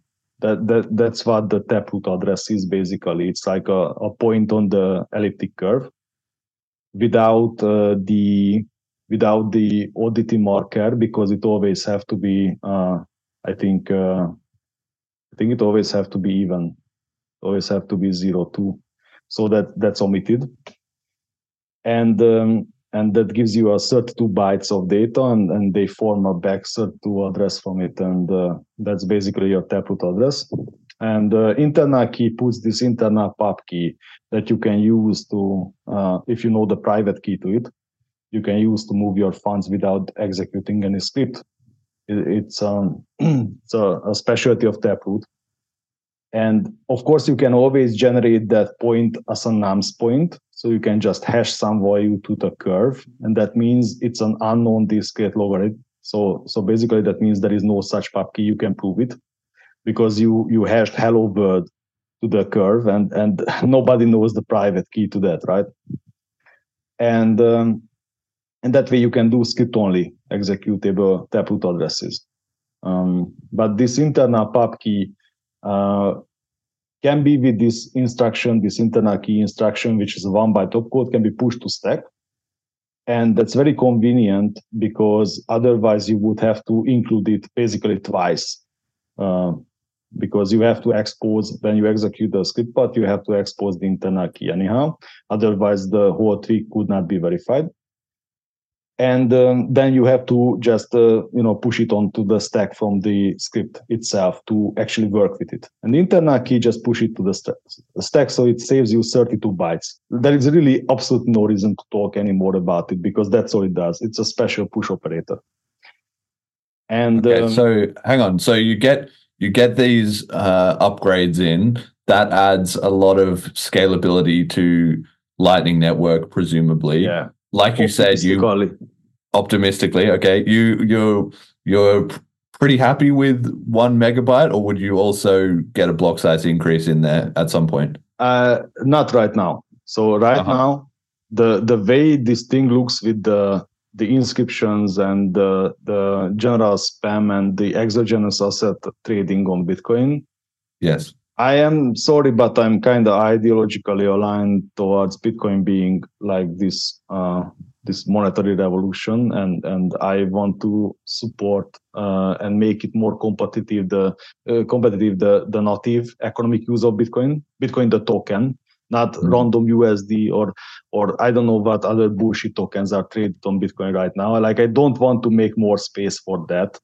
That's yes. not the purpose of the system, in my opinion. Again, people are free to differ uh, on this, and, and everyone can have their own ideas. I'm I'm in the camp that that actually wants to just make Bitcoin work as money as much as possible, and and make self custody the standard. And yes, it, it's just not conductive. If you increase the block size, uh, you you give more space to garbage, and the the stop on that will be the same equilibrium on the the cost of inscribing the garbage right? Yes. So probably you are going to over time end up at the same fees, no matter how much uh, how much block space you give to these people. You just because, get twice as much yeah. garbage, uh, and it fills up to the same yeah. essentially. Yeah, yeah. So, yeah. so I, what I, what I'm, what I, what I would like to explore is uh, to make people share these UTXOs in a way that they can, because there are ma- they are many, they are legion, right? They can outbid uh, these uh, these quite large and inefficient transactions. Like we want to outbid inefficient users of, block space. How i can do that? I can put a thousand people into a single taproot uh, single sig address. And i can use like 160 200 uh, v bytes to move that over to a new address. And that can encompass like uh, a uh, hundred lightning channel opens and closes and internal transfers and an internal coin join and and i i have used like 200 v bytes uh, on on the on the blockchain that's roughly the size of a normal uh, normal transaction that is absolutely nothing fancy. And that that could make it very competitive on the fee market. And it also gives us like a huge amount of privacy. So anyone doing chain analysis would just see this one transfer and have no idea absolutely what is going on on off chain and that's Yeah. kind of the, the the part that i wish to explore before we even talk about you know block size increase or even talk about um, uh, other forms of alternative scaling because it seems like the most robust in the sense that you can absolutely not hold people's money in theory if they have enough hostage uh, they have the unilateral exit they can cooperate um, and um, and um, it is costly not to cooperate and uh, every satoshi is accounted online the, everyone can check that every every satoshi that they own is actually uh, you know uh, how do you say this is uh, so it's, it's basically is locked into their keys i don't know Yes. how to say that in english It's uh, accountable so- for, yeah. yeah, yeah, accountable for and, and, and actually attributed to their keys, right? So that's an important thing that because if, if you just show that the money is there, you can show that to 10 different peoples. But if it's their private key that unlocks it, right? The, it is locked to their public key, then it's infeasible to to make multiple people use the same pub key. Oh, it's like still not how it's done. connected. Yeah, yeah. You're not saying, okay, we've just got a pot of money and these 10 Yeah. people, but then there's some like uh, Yeah. custodians or Yeah. something in the middle. Instead, you're saying it's still Yeah. linked You, up. you can do internal rehypothecation. Yeah, you can't reuse the satoshis. Everything is everything is is long, logged into pods that lead to people's uh, keys, and then holding Yes. their own keys is what we want to scale. And like I said, even if you can't actually push it on chain because it's too expensive, nobody is really incentivized in trying to uh, do anything funny with it because they can steal it. Uh, the worst they can do is, is is is just just making you not be able to uh, spend it, but it would cost them money. So I kind of think this could lead to naturally like more cooperation. Again, nobody is incentivized to do uh, silly shit because it's costly, and and it's impossible to do rehypothecation and fractional reserve. And I think that's the immediate danger right now. So if Bitcoin is not changed in any way, the path that we are going down is that this rein- reinvention and fast tracking of the banking history of it, uh, of our civilization, and it will end in a few years in in some fractional reserve bullshit. Okay, all right. So I'm, you know, obviously I don't know that I'm personally convinced by this strategy, but I do understand it. I understand kind of what you're going for, right? So this is the game plan. Now walk me through how that's actually going to happen. You made a tweet uh, at the end of last year. I think we even brought it up on the Christmas episode talking about a CTV activation client in January 10th. Yeah. As far as I know, that didn't really come together. Yeah, we, so we, we we played ourselves on that because right. I have been an advocate, but uh, again, this is pretty disorganized what we do. Everyone is just pushing what they think, and we are talking, and and it's a it's a huge mess. But I I was an advocate for uh, CTV plus CheckSig from Stack, but CheckSig from Stack always seemed like something that we will do later because uh, it was just not ready. Like it doesn't have a big number, it doesn't have implementation, it's not tested, not widely reviewed, unlike CTV. But the two together is truly powerful. It gives us stuff like uh, LN symmetry, uh, also known as eltoo. Um, that's something the Lightning Tribe really wanted Uh-huh. and so it, it it it gives us it gives us the ability to do what I call deferred authorizations that are malleability resistant. You know, SegWit was uh, touted to be like something necessary for the Lightning Network. I'm pretty sure you heard this that that we had to do SegWit to have Lightning. Yes. That's bullshit, by the way. That that Yes. technically that is bullshit because you can do Lightning quite a few ways, and um, and uh, it, it's entirely possible that we would have a better Lightning network if we didn't do SegWit. Instead, we did some Covenant, which, by the way, was proposed. So APO's precursor, uh, no uh, SIGHASH no input, uh, was actually proposed uh, as an alternative uh, by the people who, who dreamed up the Lightning Network, and and um, and people after spending seven years on trying to make Lightning work are now really want to just redo all the work and just replace all that uh, effort with something on completely different grounds, which is quite funny if you think about it. It'll only take well, you might, yeah, that might be funny for you, but to us, it's sort of predictable and sad, I guess. But Yeah, yeah. Yeah. I, I understand that that it's more funny for people who were light, lightning skeptics all along, but I think it's even funny to people who absolutely bought into lightning and and uh, and now are seeing that that the developers basically want to throw away every everything uh, that was uh, that was touted as the basis of the lightning network. And and want to create lightning channels that are more malleability resistant that could have been done without segwit by the way. Yes, and uh, these these are these have much simpler internal state machines. They have less round trip. They have less uh, problems with uh, you know you don't have to do penalty mechanism which which there is the the routing nodes right now in lightning if you accidentally for whatever technical reason like you you experience the drive failure or or or maybe try to restore from a, a bad shutdown or whatever and your node just uh, for whatever reason, um, you know, broadcasts an older state and someone has a newer state, all of your channel balance can be forfeit to them. A real attacker, of course, uh, would uh, probably spend his uh, entire balance and would only have the 1% channel reserve. So an actual attacker that tries to steal only risks 1%. But people who are innocent and just make a mistake or experience a technical failure actually have the risk to lose a significant amount of their money to the channel peer right? All they have to do is like uh, somehow broadcast an old state, and that is punishable. And uh, LN symmetry, of course, uh, does not require punishment mechanism because all the states can just naturally be overridden by a newer state, and and um, uh, that means that uh, instead of penalizing, they would just uh, you know send the newer state by default if if this happens. So are we And, going uh, to get a, a CTV soft fork in 2024? What and what's the I hope. game plan if if I, I hope if so. you can't. Uh, so what, what I wanted to say, we food gunned ourselves because it's very high value to do both CTV and CheckSig from stack. But like I said, CTV is very much ready. It's it's been through this whole bike shedding process for years, and CheckSig from stack is a new proposal. Now there is a chance that uh, the community will actually get excited about this. The Lightning developers and the core developers will see that this is this minimalistic, very conservative change to Bitcoin that doesn't really change anything about the trade-offs often touted, you know, the the node costs and and the network um, uh, decentralization. all you, yeah, yeah. You, you know all that, I guess, for years of debate, and uh, it doesn't change any of that. But we still think it can optimistically like supercharge this thing and, and scale scale Lightning and the the end user Lightning wallets in a non-custodial way to like a scale of 10 to 100 uh, x.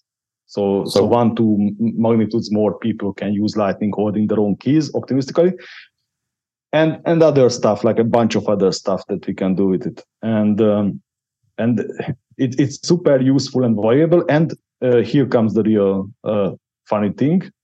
We recently understood that it's very, very likely, it's not 100% sure, but it's very likely that uh, LNHANCE with these three opcodes actually does LN symmetry better than APO, which was purposefully designed for it. And pretty much was a, a done deal in a lot of Lightning developers' head that we are going to have APO, and that's how LN symmetry will be done. And LNHANCE actually seems to be more efficient, less round trips, less bytes on chain than APO. So it beats it on the home ground. And that's why we are hopeful that that people are going to get excited about it. We will see a lot of reviews. The conversation will move along faster and we can we can start the activation process this year.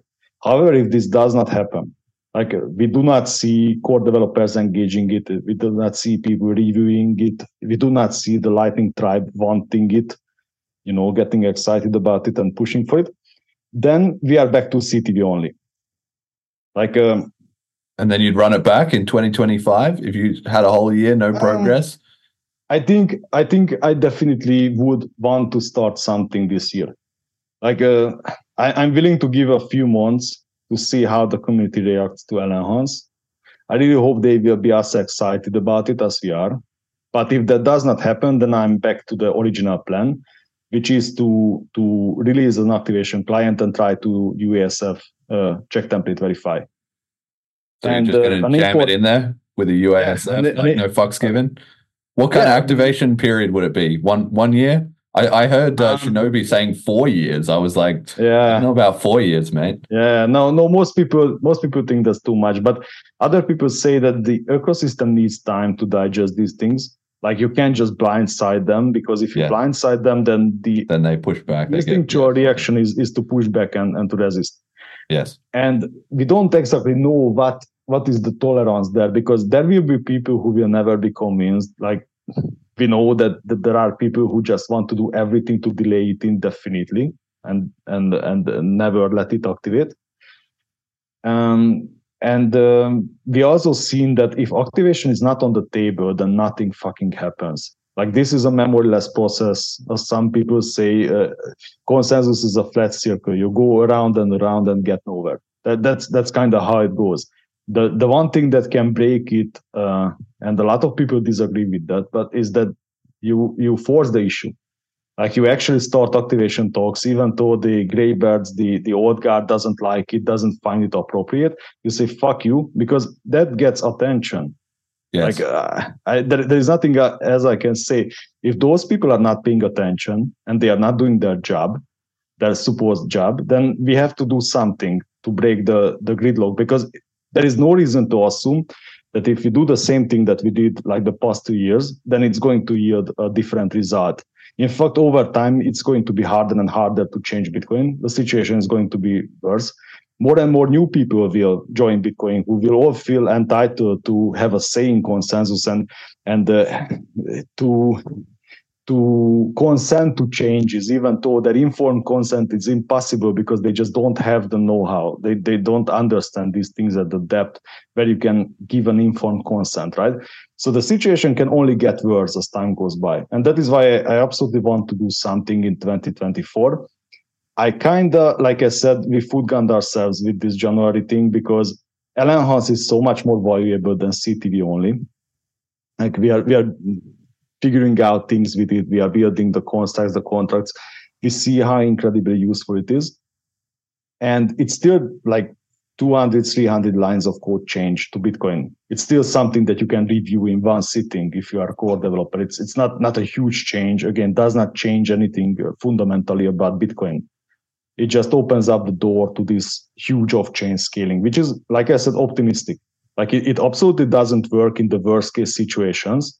It also depends on human behavior to follow incentives and, and proper incentive designs and, and proper wallet designs. And again, people just not being assholes in general and, and mass, you know, like we, we, we, we presume that most people will choose cooperation if non-cooperation does not benefit them, in fact, it is punishing monetarily. That that's the assumption.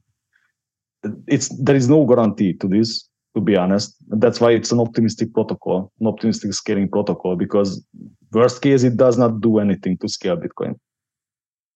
Yeah. Now, what do you make of the fact? I'm intrigued by obviously you have sort of the traditional laser eyes slash ossifiers slash conservative, I guess you could say, uh, Bitcoiners who are not going to like any single proposal. So you've got them, you've got you with the CTV and all that uh, happening, and then at the same time you have the Taproot wizards telling the or disrespecters, the laser eyes, to just Yeah. it's on them to fork off because they're already in They the chain.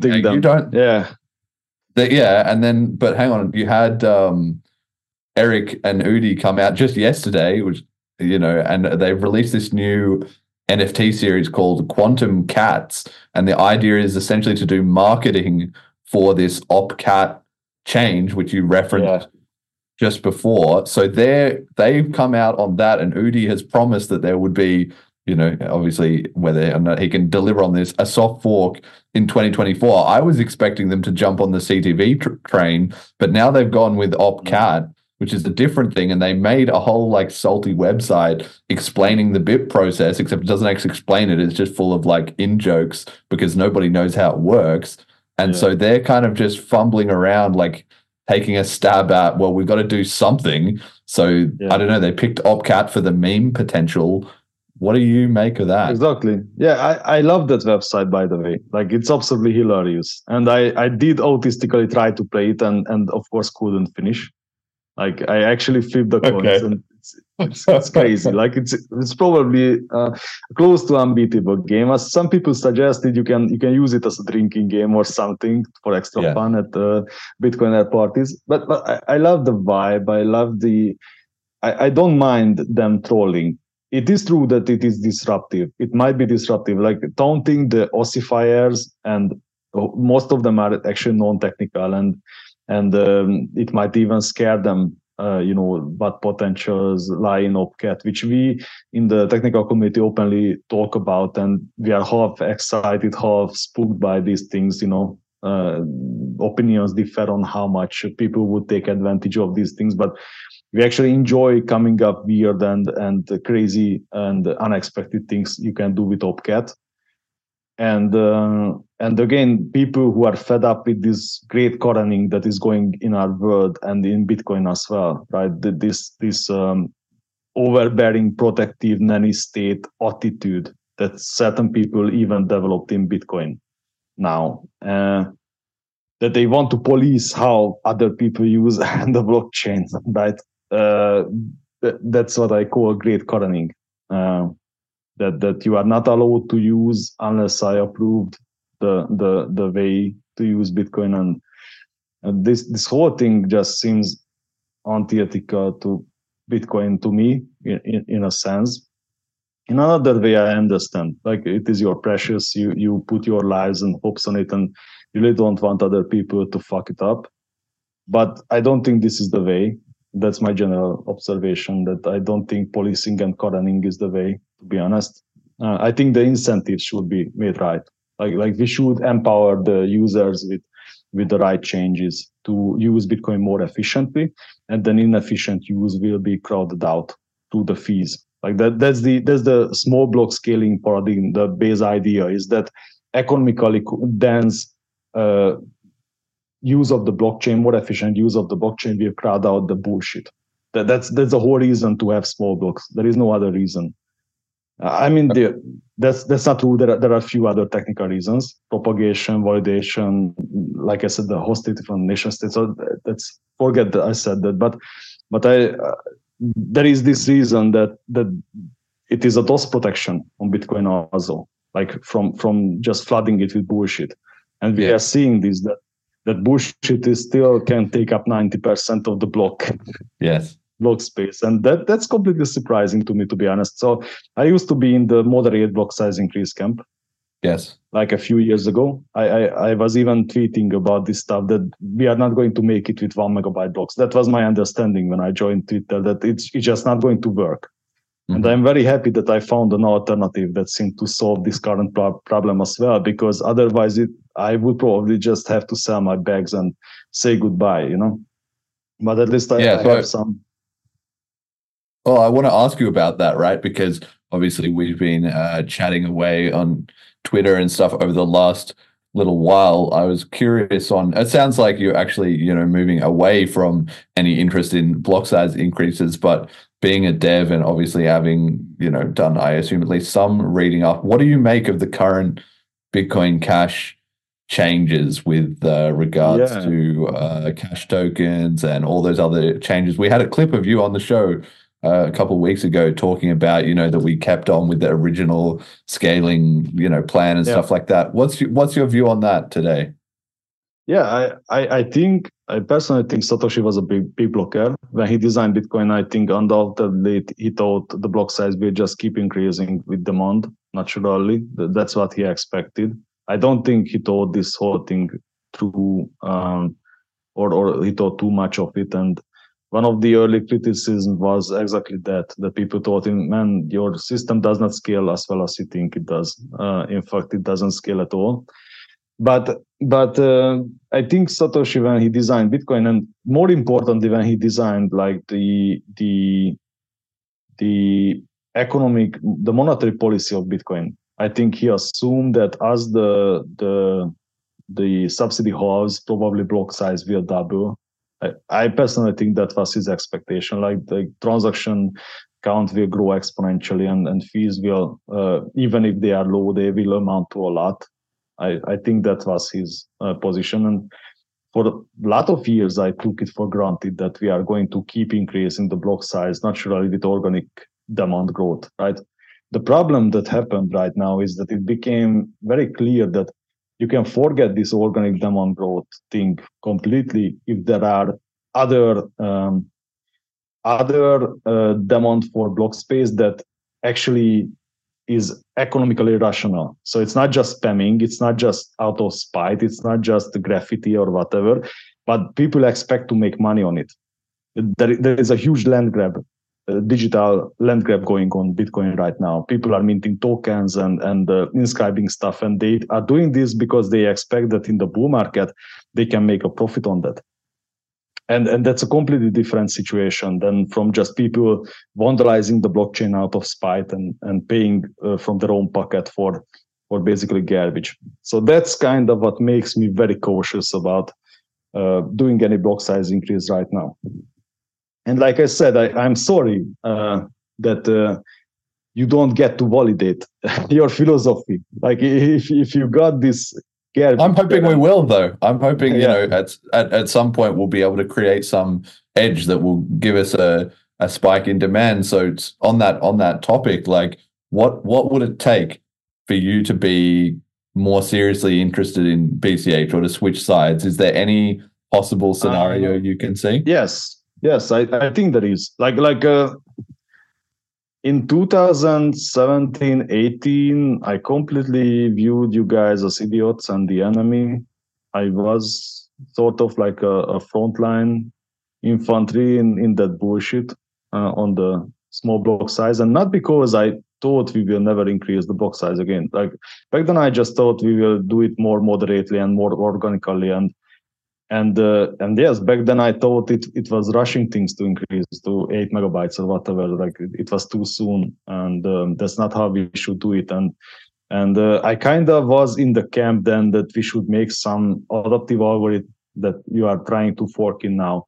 And and then just set like a, a price to try to force grow and try to spam. And uh, i had these ideas for a very long time but i see now that people are w- willing to pay way more for the block space for this bullshit reason than I ever thought back then. Like I, I seriously did not think that people are going to pay hundreds of satoshis of v, per vbyte uh, for for um, for these these things uh, to inscribe these these JPEGs. I, I I found that like impossible, really. Uh, at least at any sustained period. And right now we see that it is pretty sustained for now, and it's still a bear market.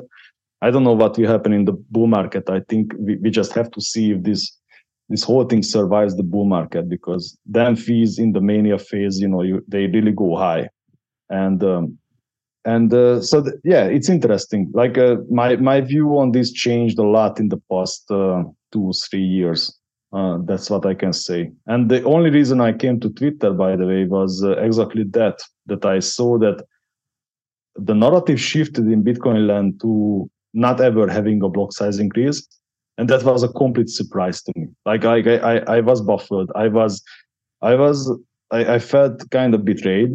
Like I, I, didn't know what to make of this because again i always took it granted that we will keep increasing the block size with demand and as technology grows and you know all that stuff. And back then i did not see the reason why not to do that. Uh, there was it was not demonstrated so to speak. And um, and I came to Twitter to to figure out what the fuck went wrong with Bitcoin development, really. Because for a while things progressed, and then it seemed to stop, and we stopped doing anything scaling related whatsoever. It, it, it was like people capitulated on the idea that people will hold their own keys, and, and everyone just accepted that we will be banged, and and that's it, right? And and that's that's like a, a complete uh, anathema to to Bitcoin and and where this came from. And and my understanding which again comes from like 2011 and and onward right? I i did not know what to make of this. But you want me get banged? That's what i'm trying to get away from. So when it comes to i just also like i'm curious you know have you read like the cash token spec and stuff because I know uh, Bitcoin Cash Autist has been mm-hmm.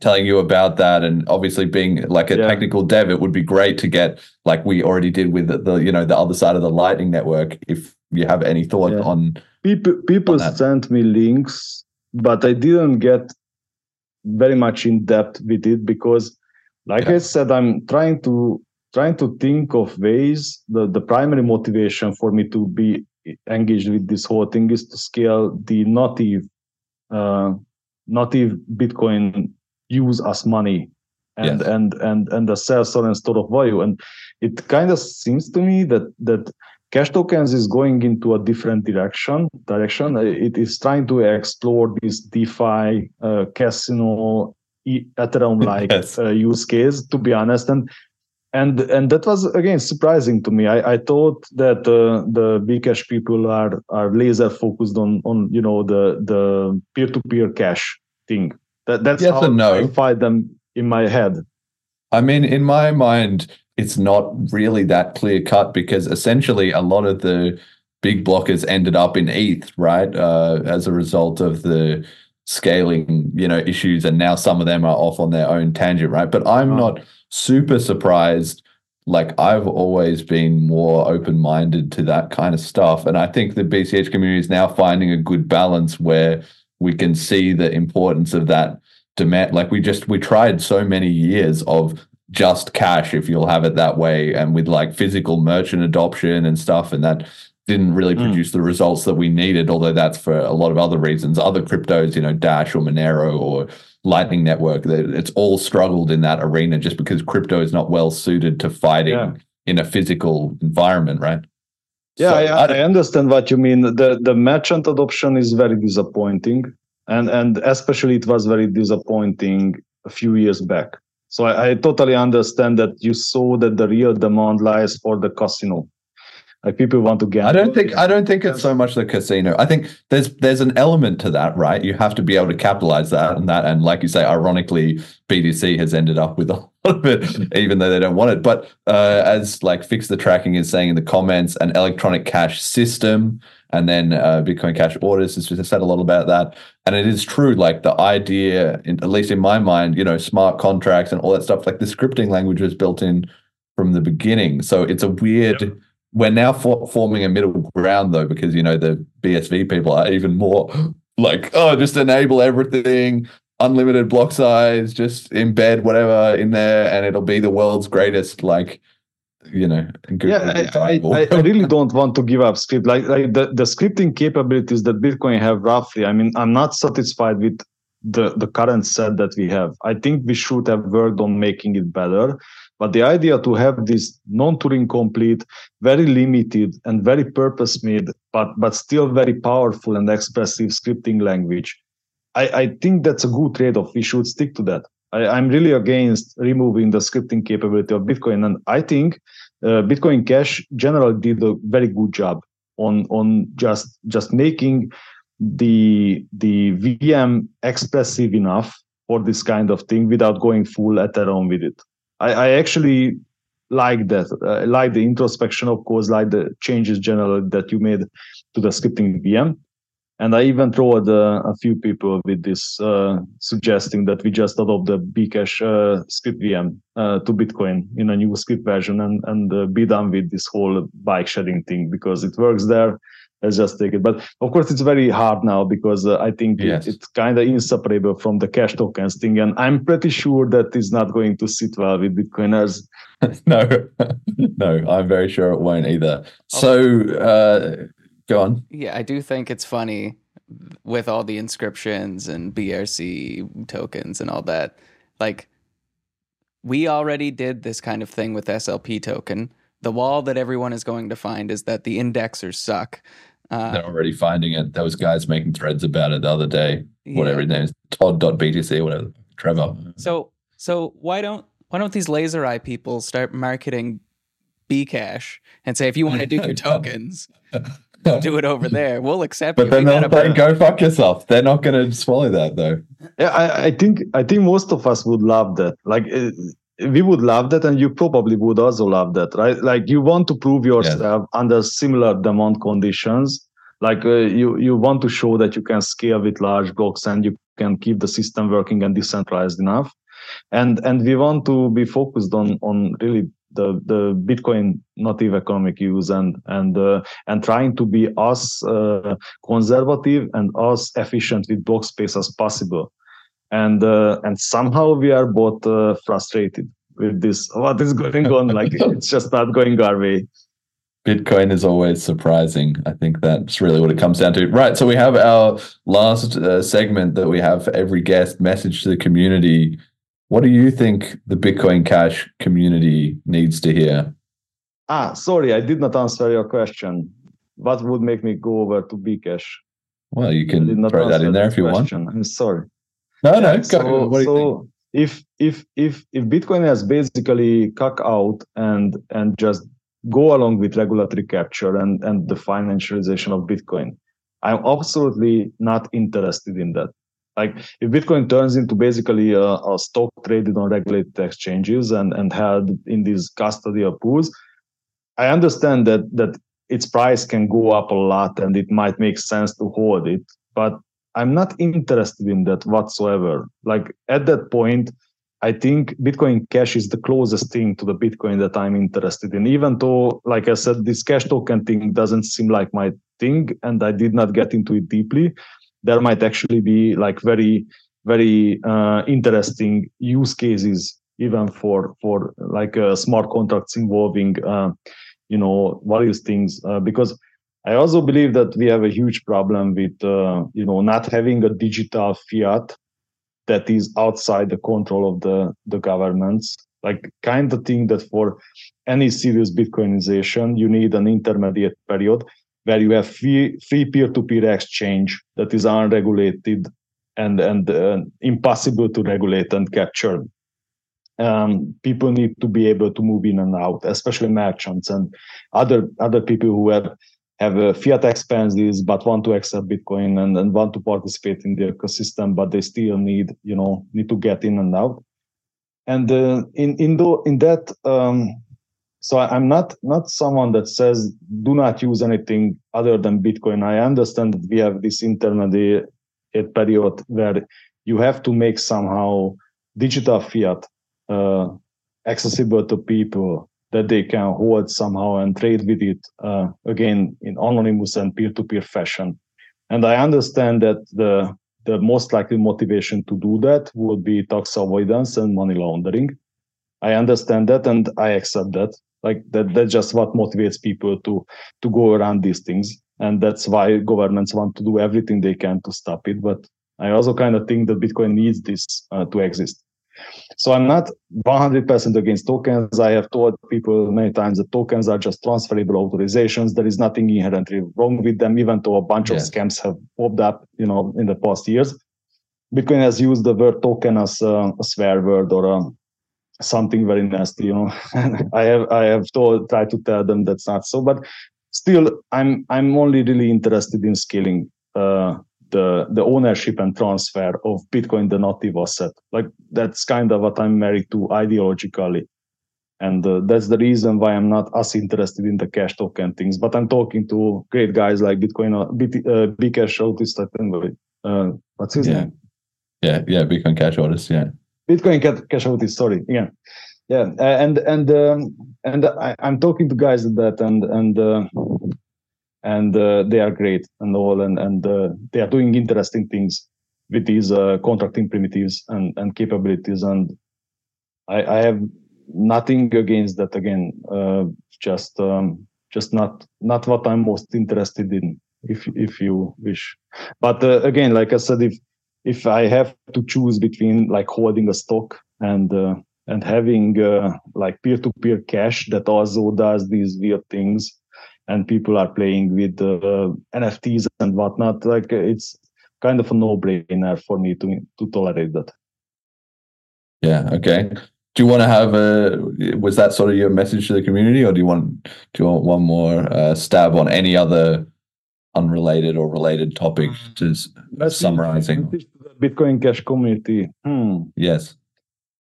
Uh, I think I can only reiterate on that uh, to say you don't want the ETFs. Trust me, like you don't want that Okay. bullshit.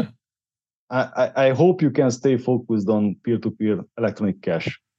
Like um, that that's that's that's uh, I think the the the most important thing. Someone has to carry that flag. If Bitcoin falls, if if Bitcoin fails, if we somehow do not manage to do that in Bitcoin, someone has to carry on, the, take on the mantle and, and carry on the torch and and uh, and and just just uh, you know somehow this uh, cypherpunk dream has to has to live on somewhere and uh, like i said overall i i really like what happened uh, with the with the script VM of Bcash, and and uh, even though I do not agree with the unlimited block size, I think that's kind of a mistake. But it can actually work out. Like like uh, the timeline can actually work out in such a way where Bcash is flying under the radar long enough, you know, and it's not being used and abused to the degree uh, while this uh, this regulatory pushback is coming.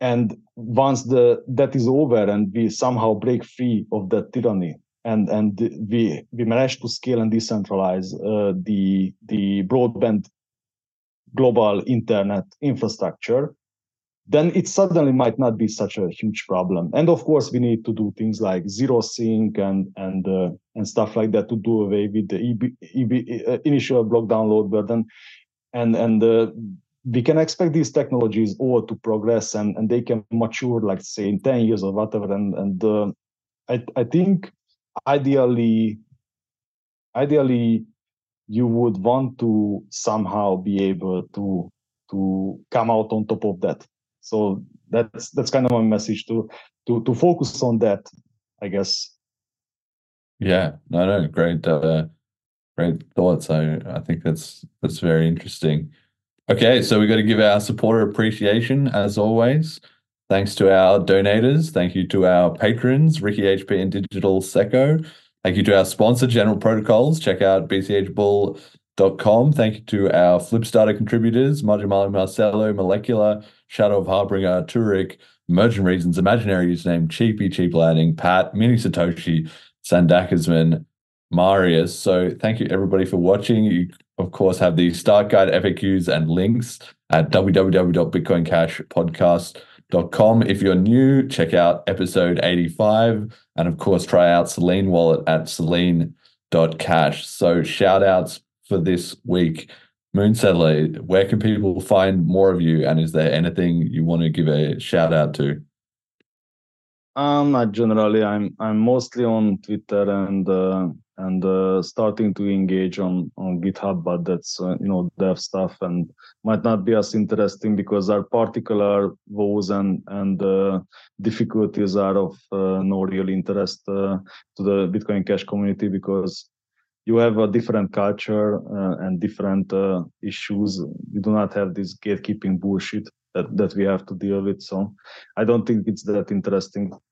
Fair enough. Jett, do you have any shout outs?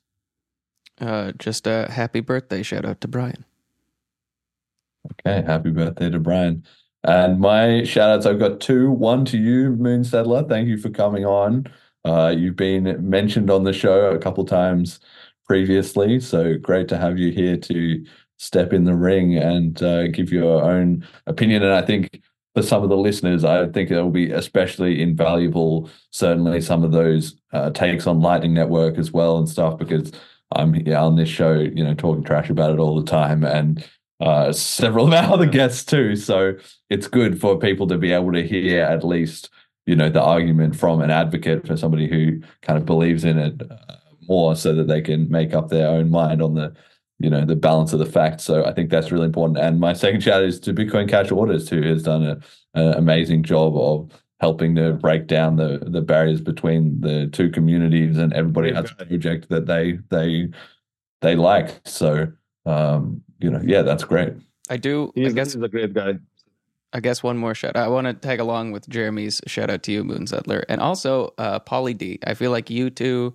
are the two uh btc folks that i can have technical discussions with and not have it degrade into an argument and just name calling and yeah. price charts and stuff.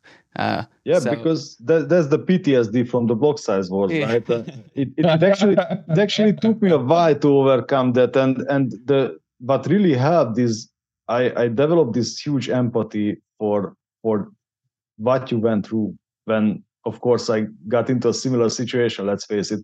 And uh, you know when when you clash horns with the gatekeepers and people like Adam Back, uh, you you understand what you are dealing with uh, suddenly, and and um, and again that that that helped me understand kind of your motivations better, I believe, and that that helped me develop this empathy for that and and again seeing what a great job you did with the with the script VM uh, again made me like reevaluate the the entire project and uh, and uh, it it took me quite a while. I'm pretty sure people can find tweets where I was calling uh, caches idiots and stuff like that. So it's it's not not something that I was born with. I I, I absolutely bought into that bullshit in 2017, 2018 especially the Craig Wright stuff, right? That, that really set people off, I believe. Uh, like uh, well, that really triggered, yeah, that really triggered an immune, immune response. And but I think I got better, and I hope more Bitcoiners can get better and and get over this this uh,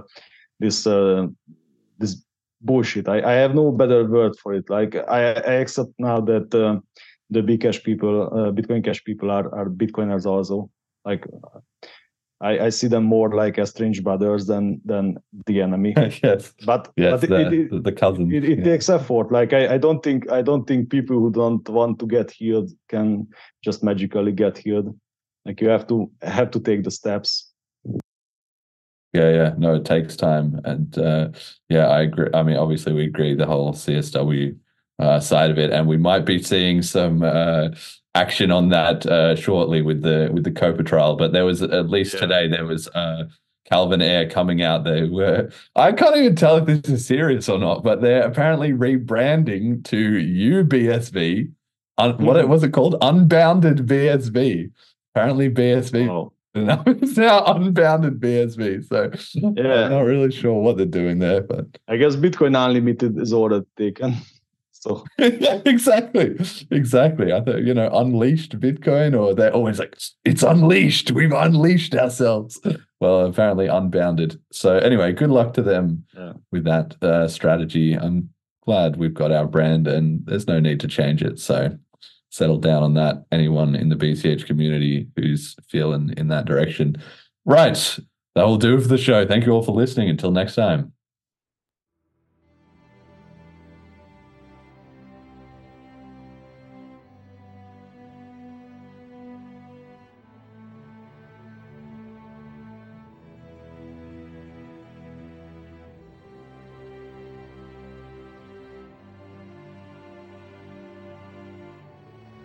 So I started realizing that if you can just find strength just a little bit longer, you will have a crew of people following you along the way.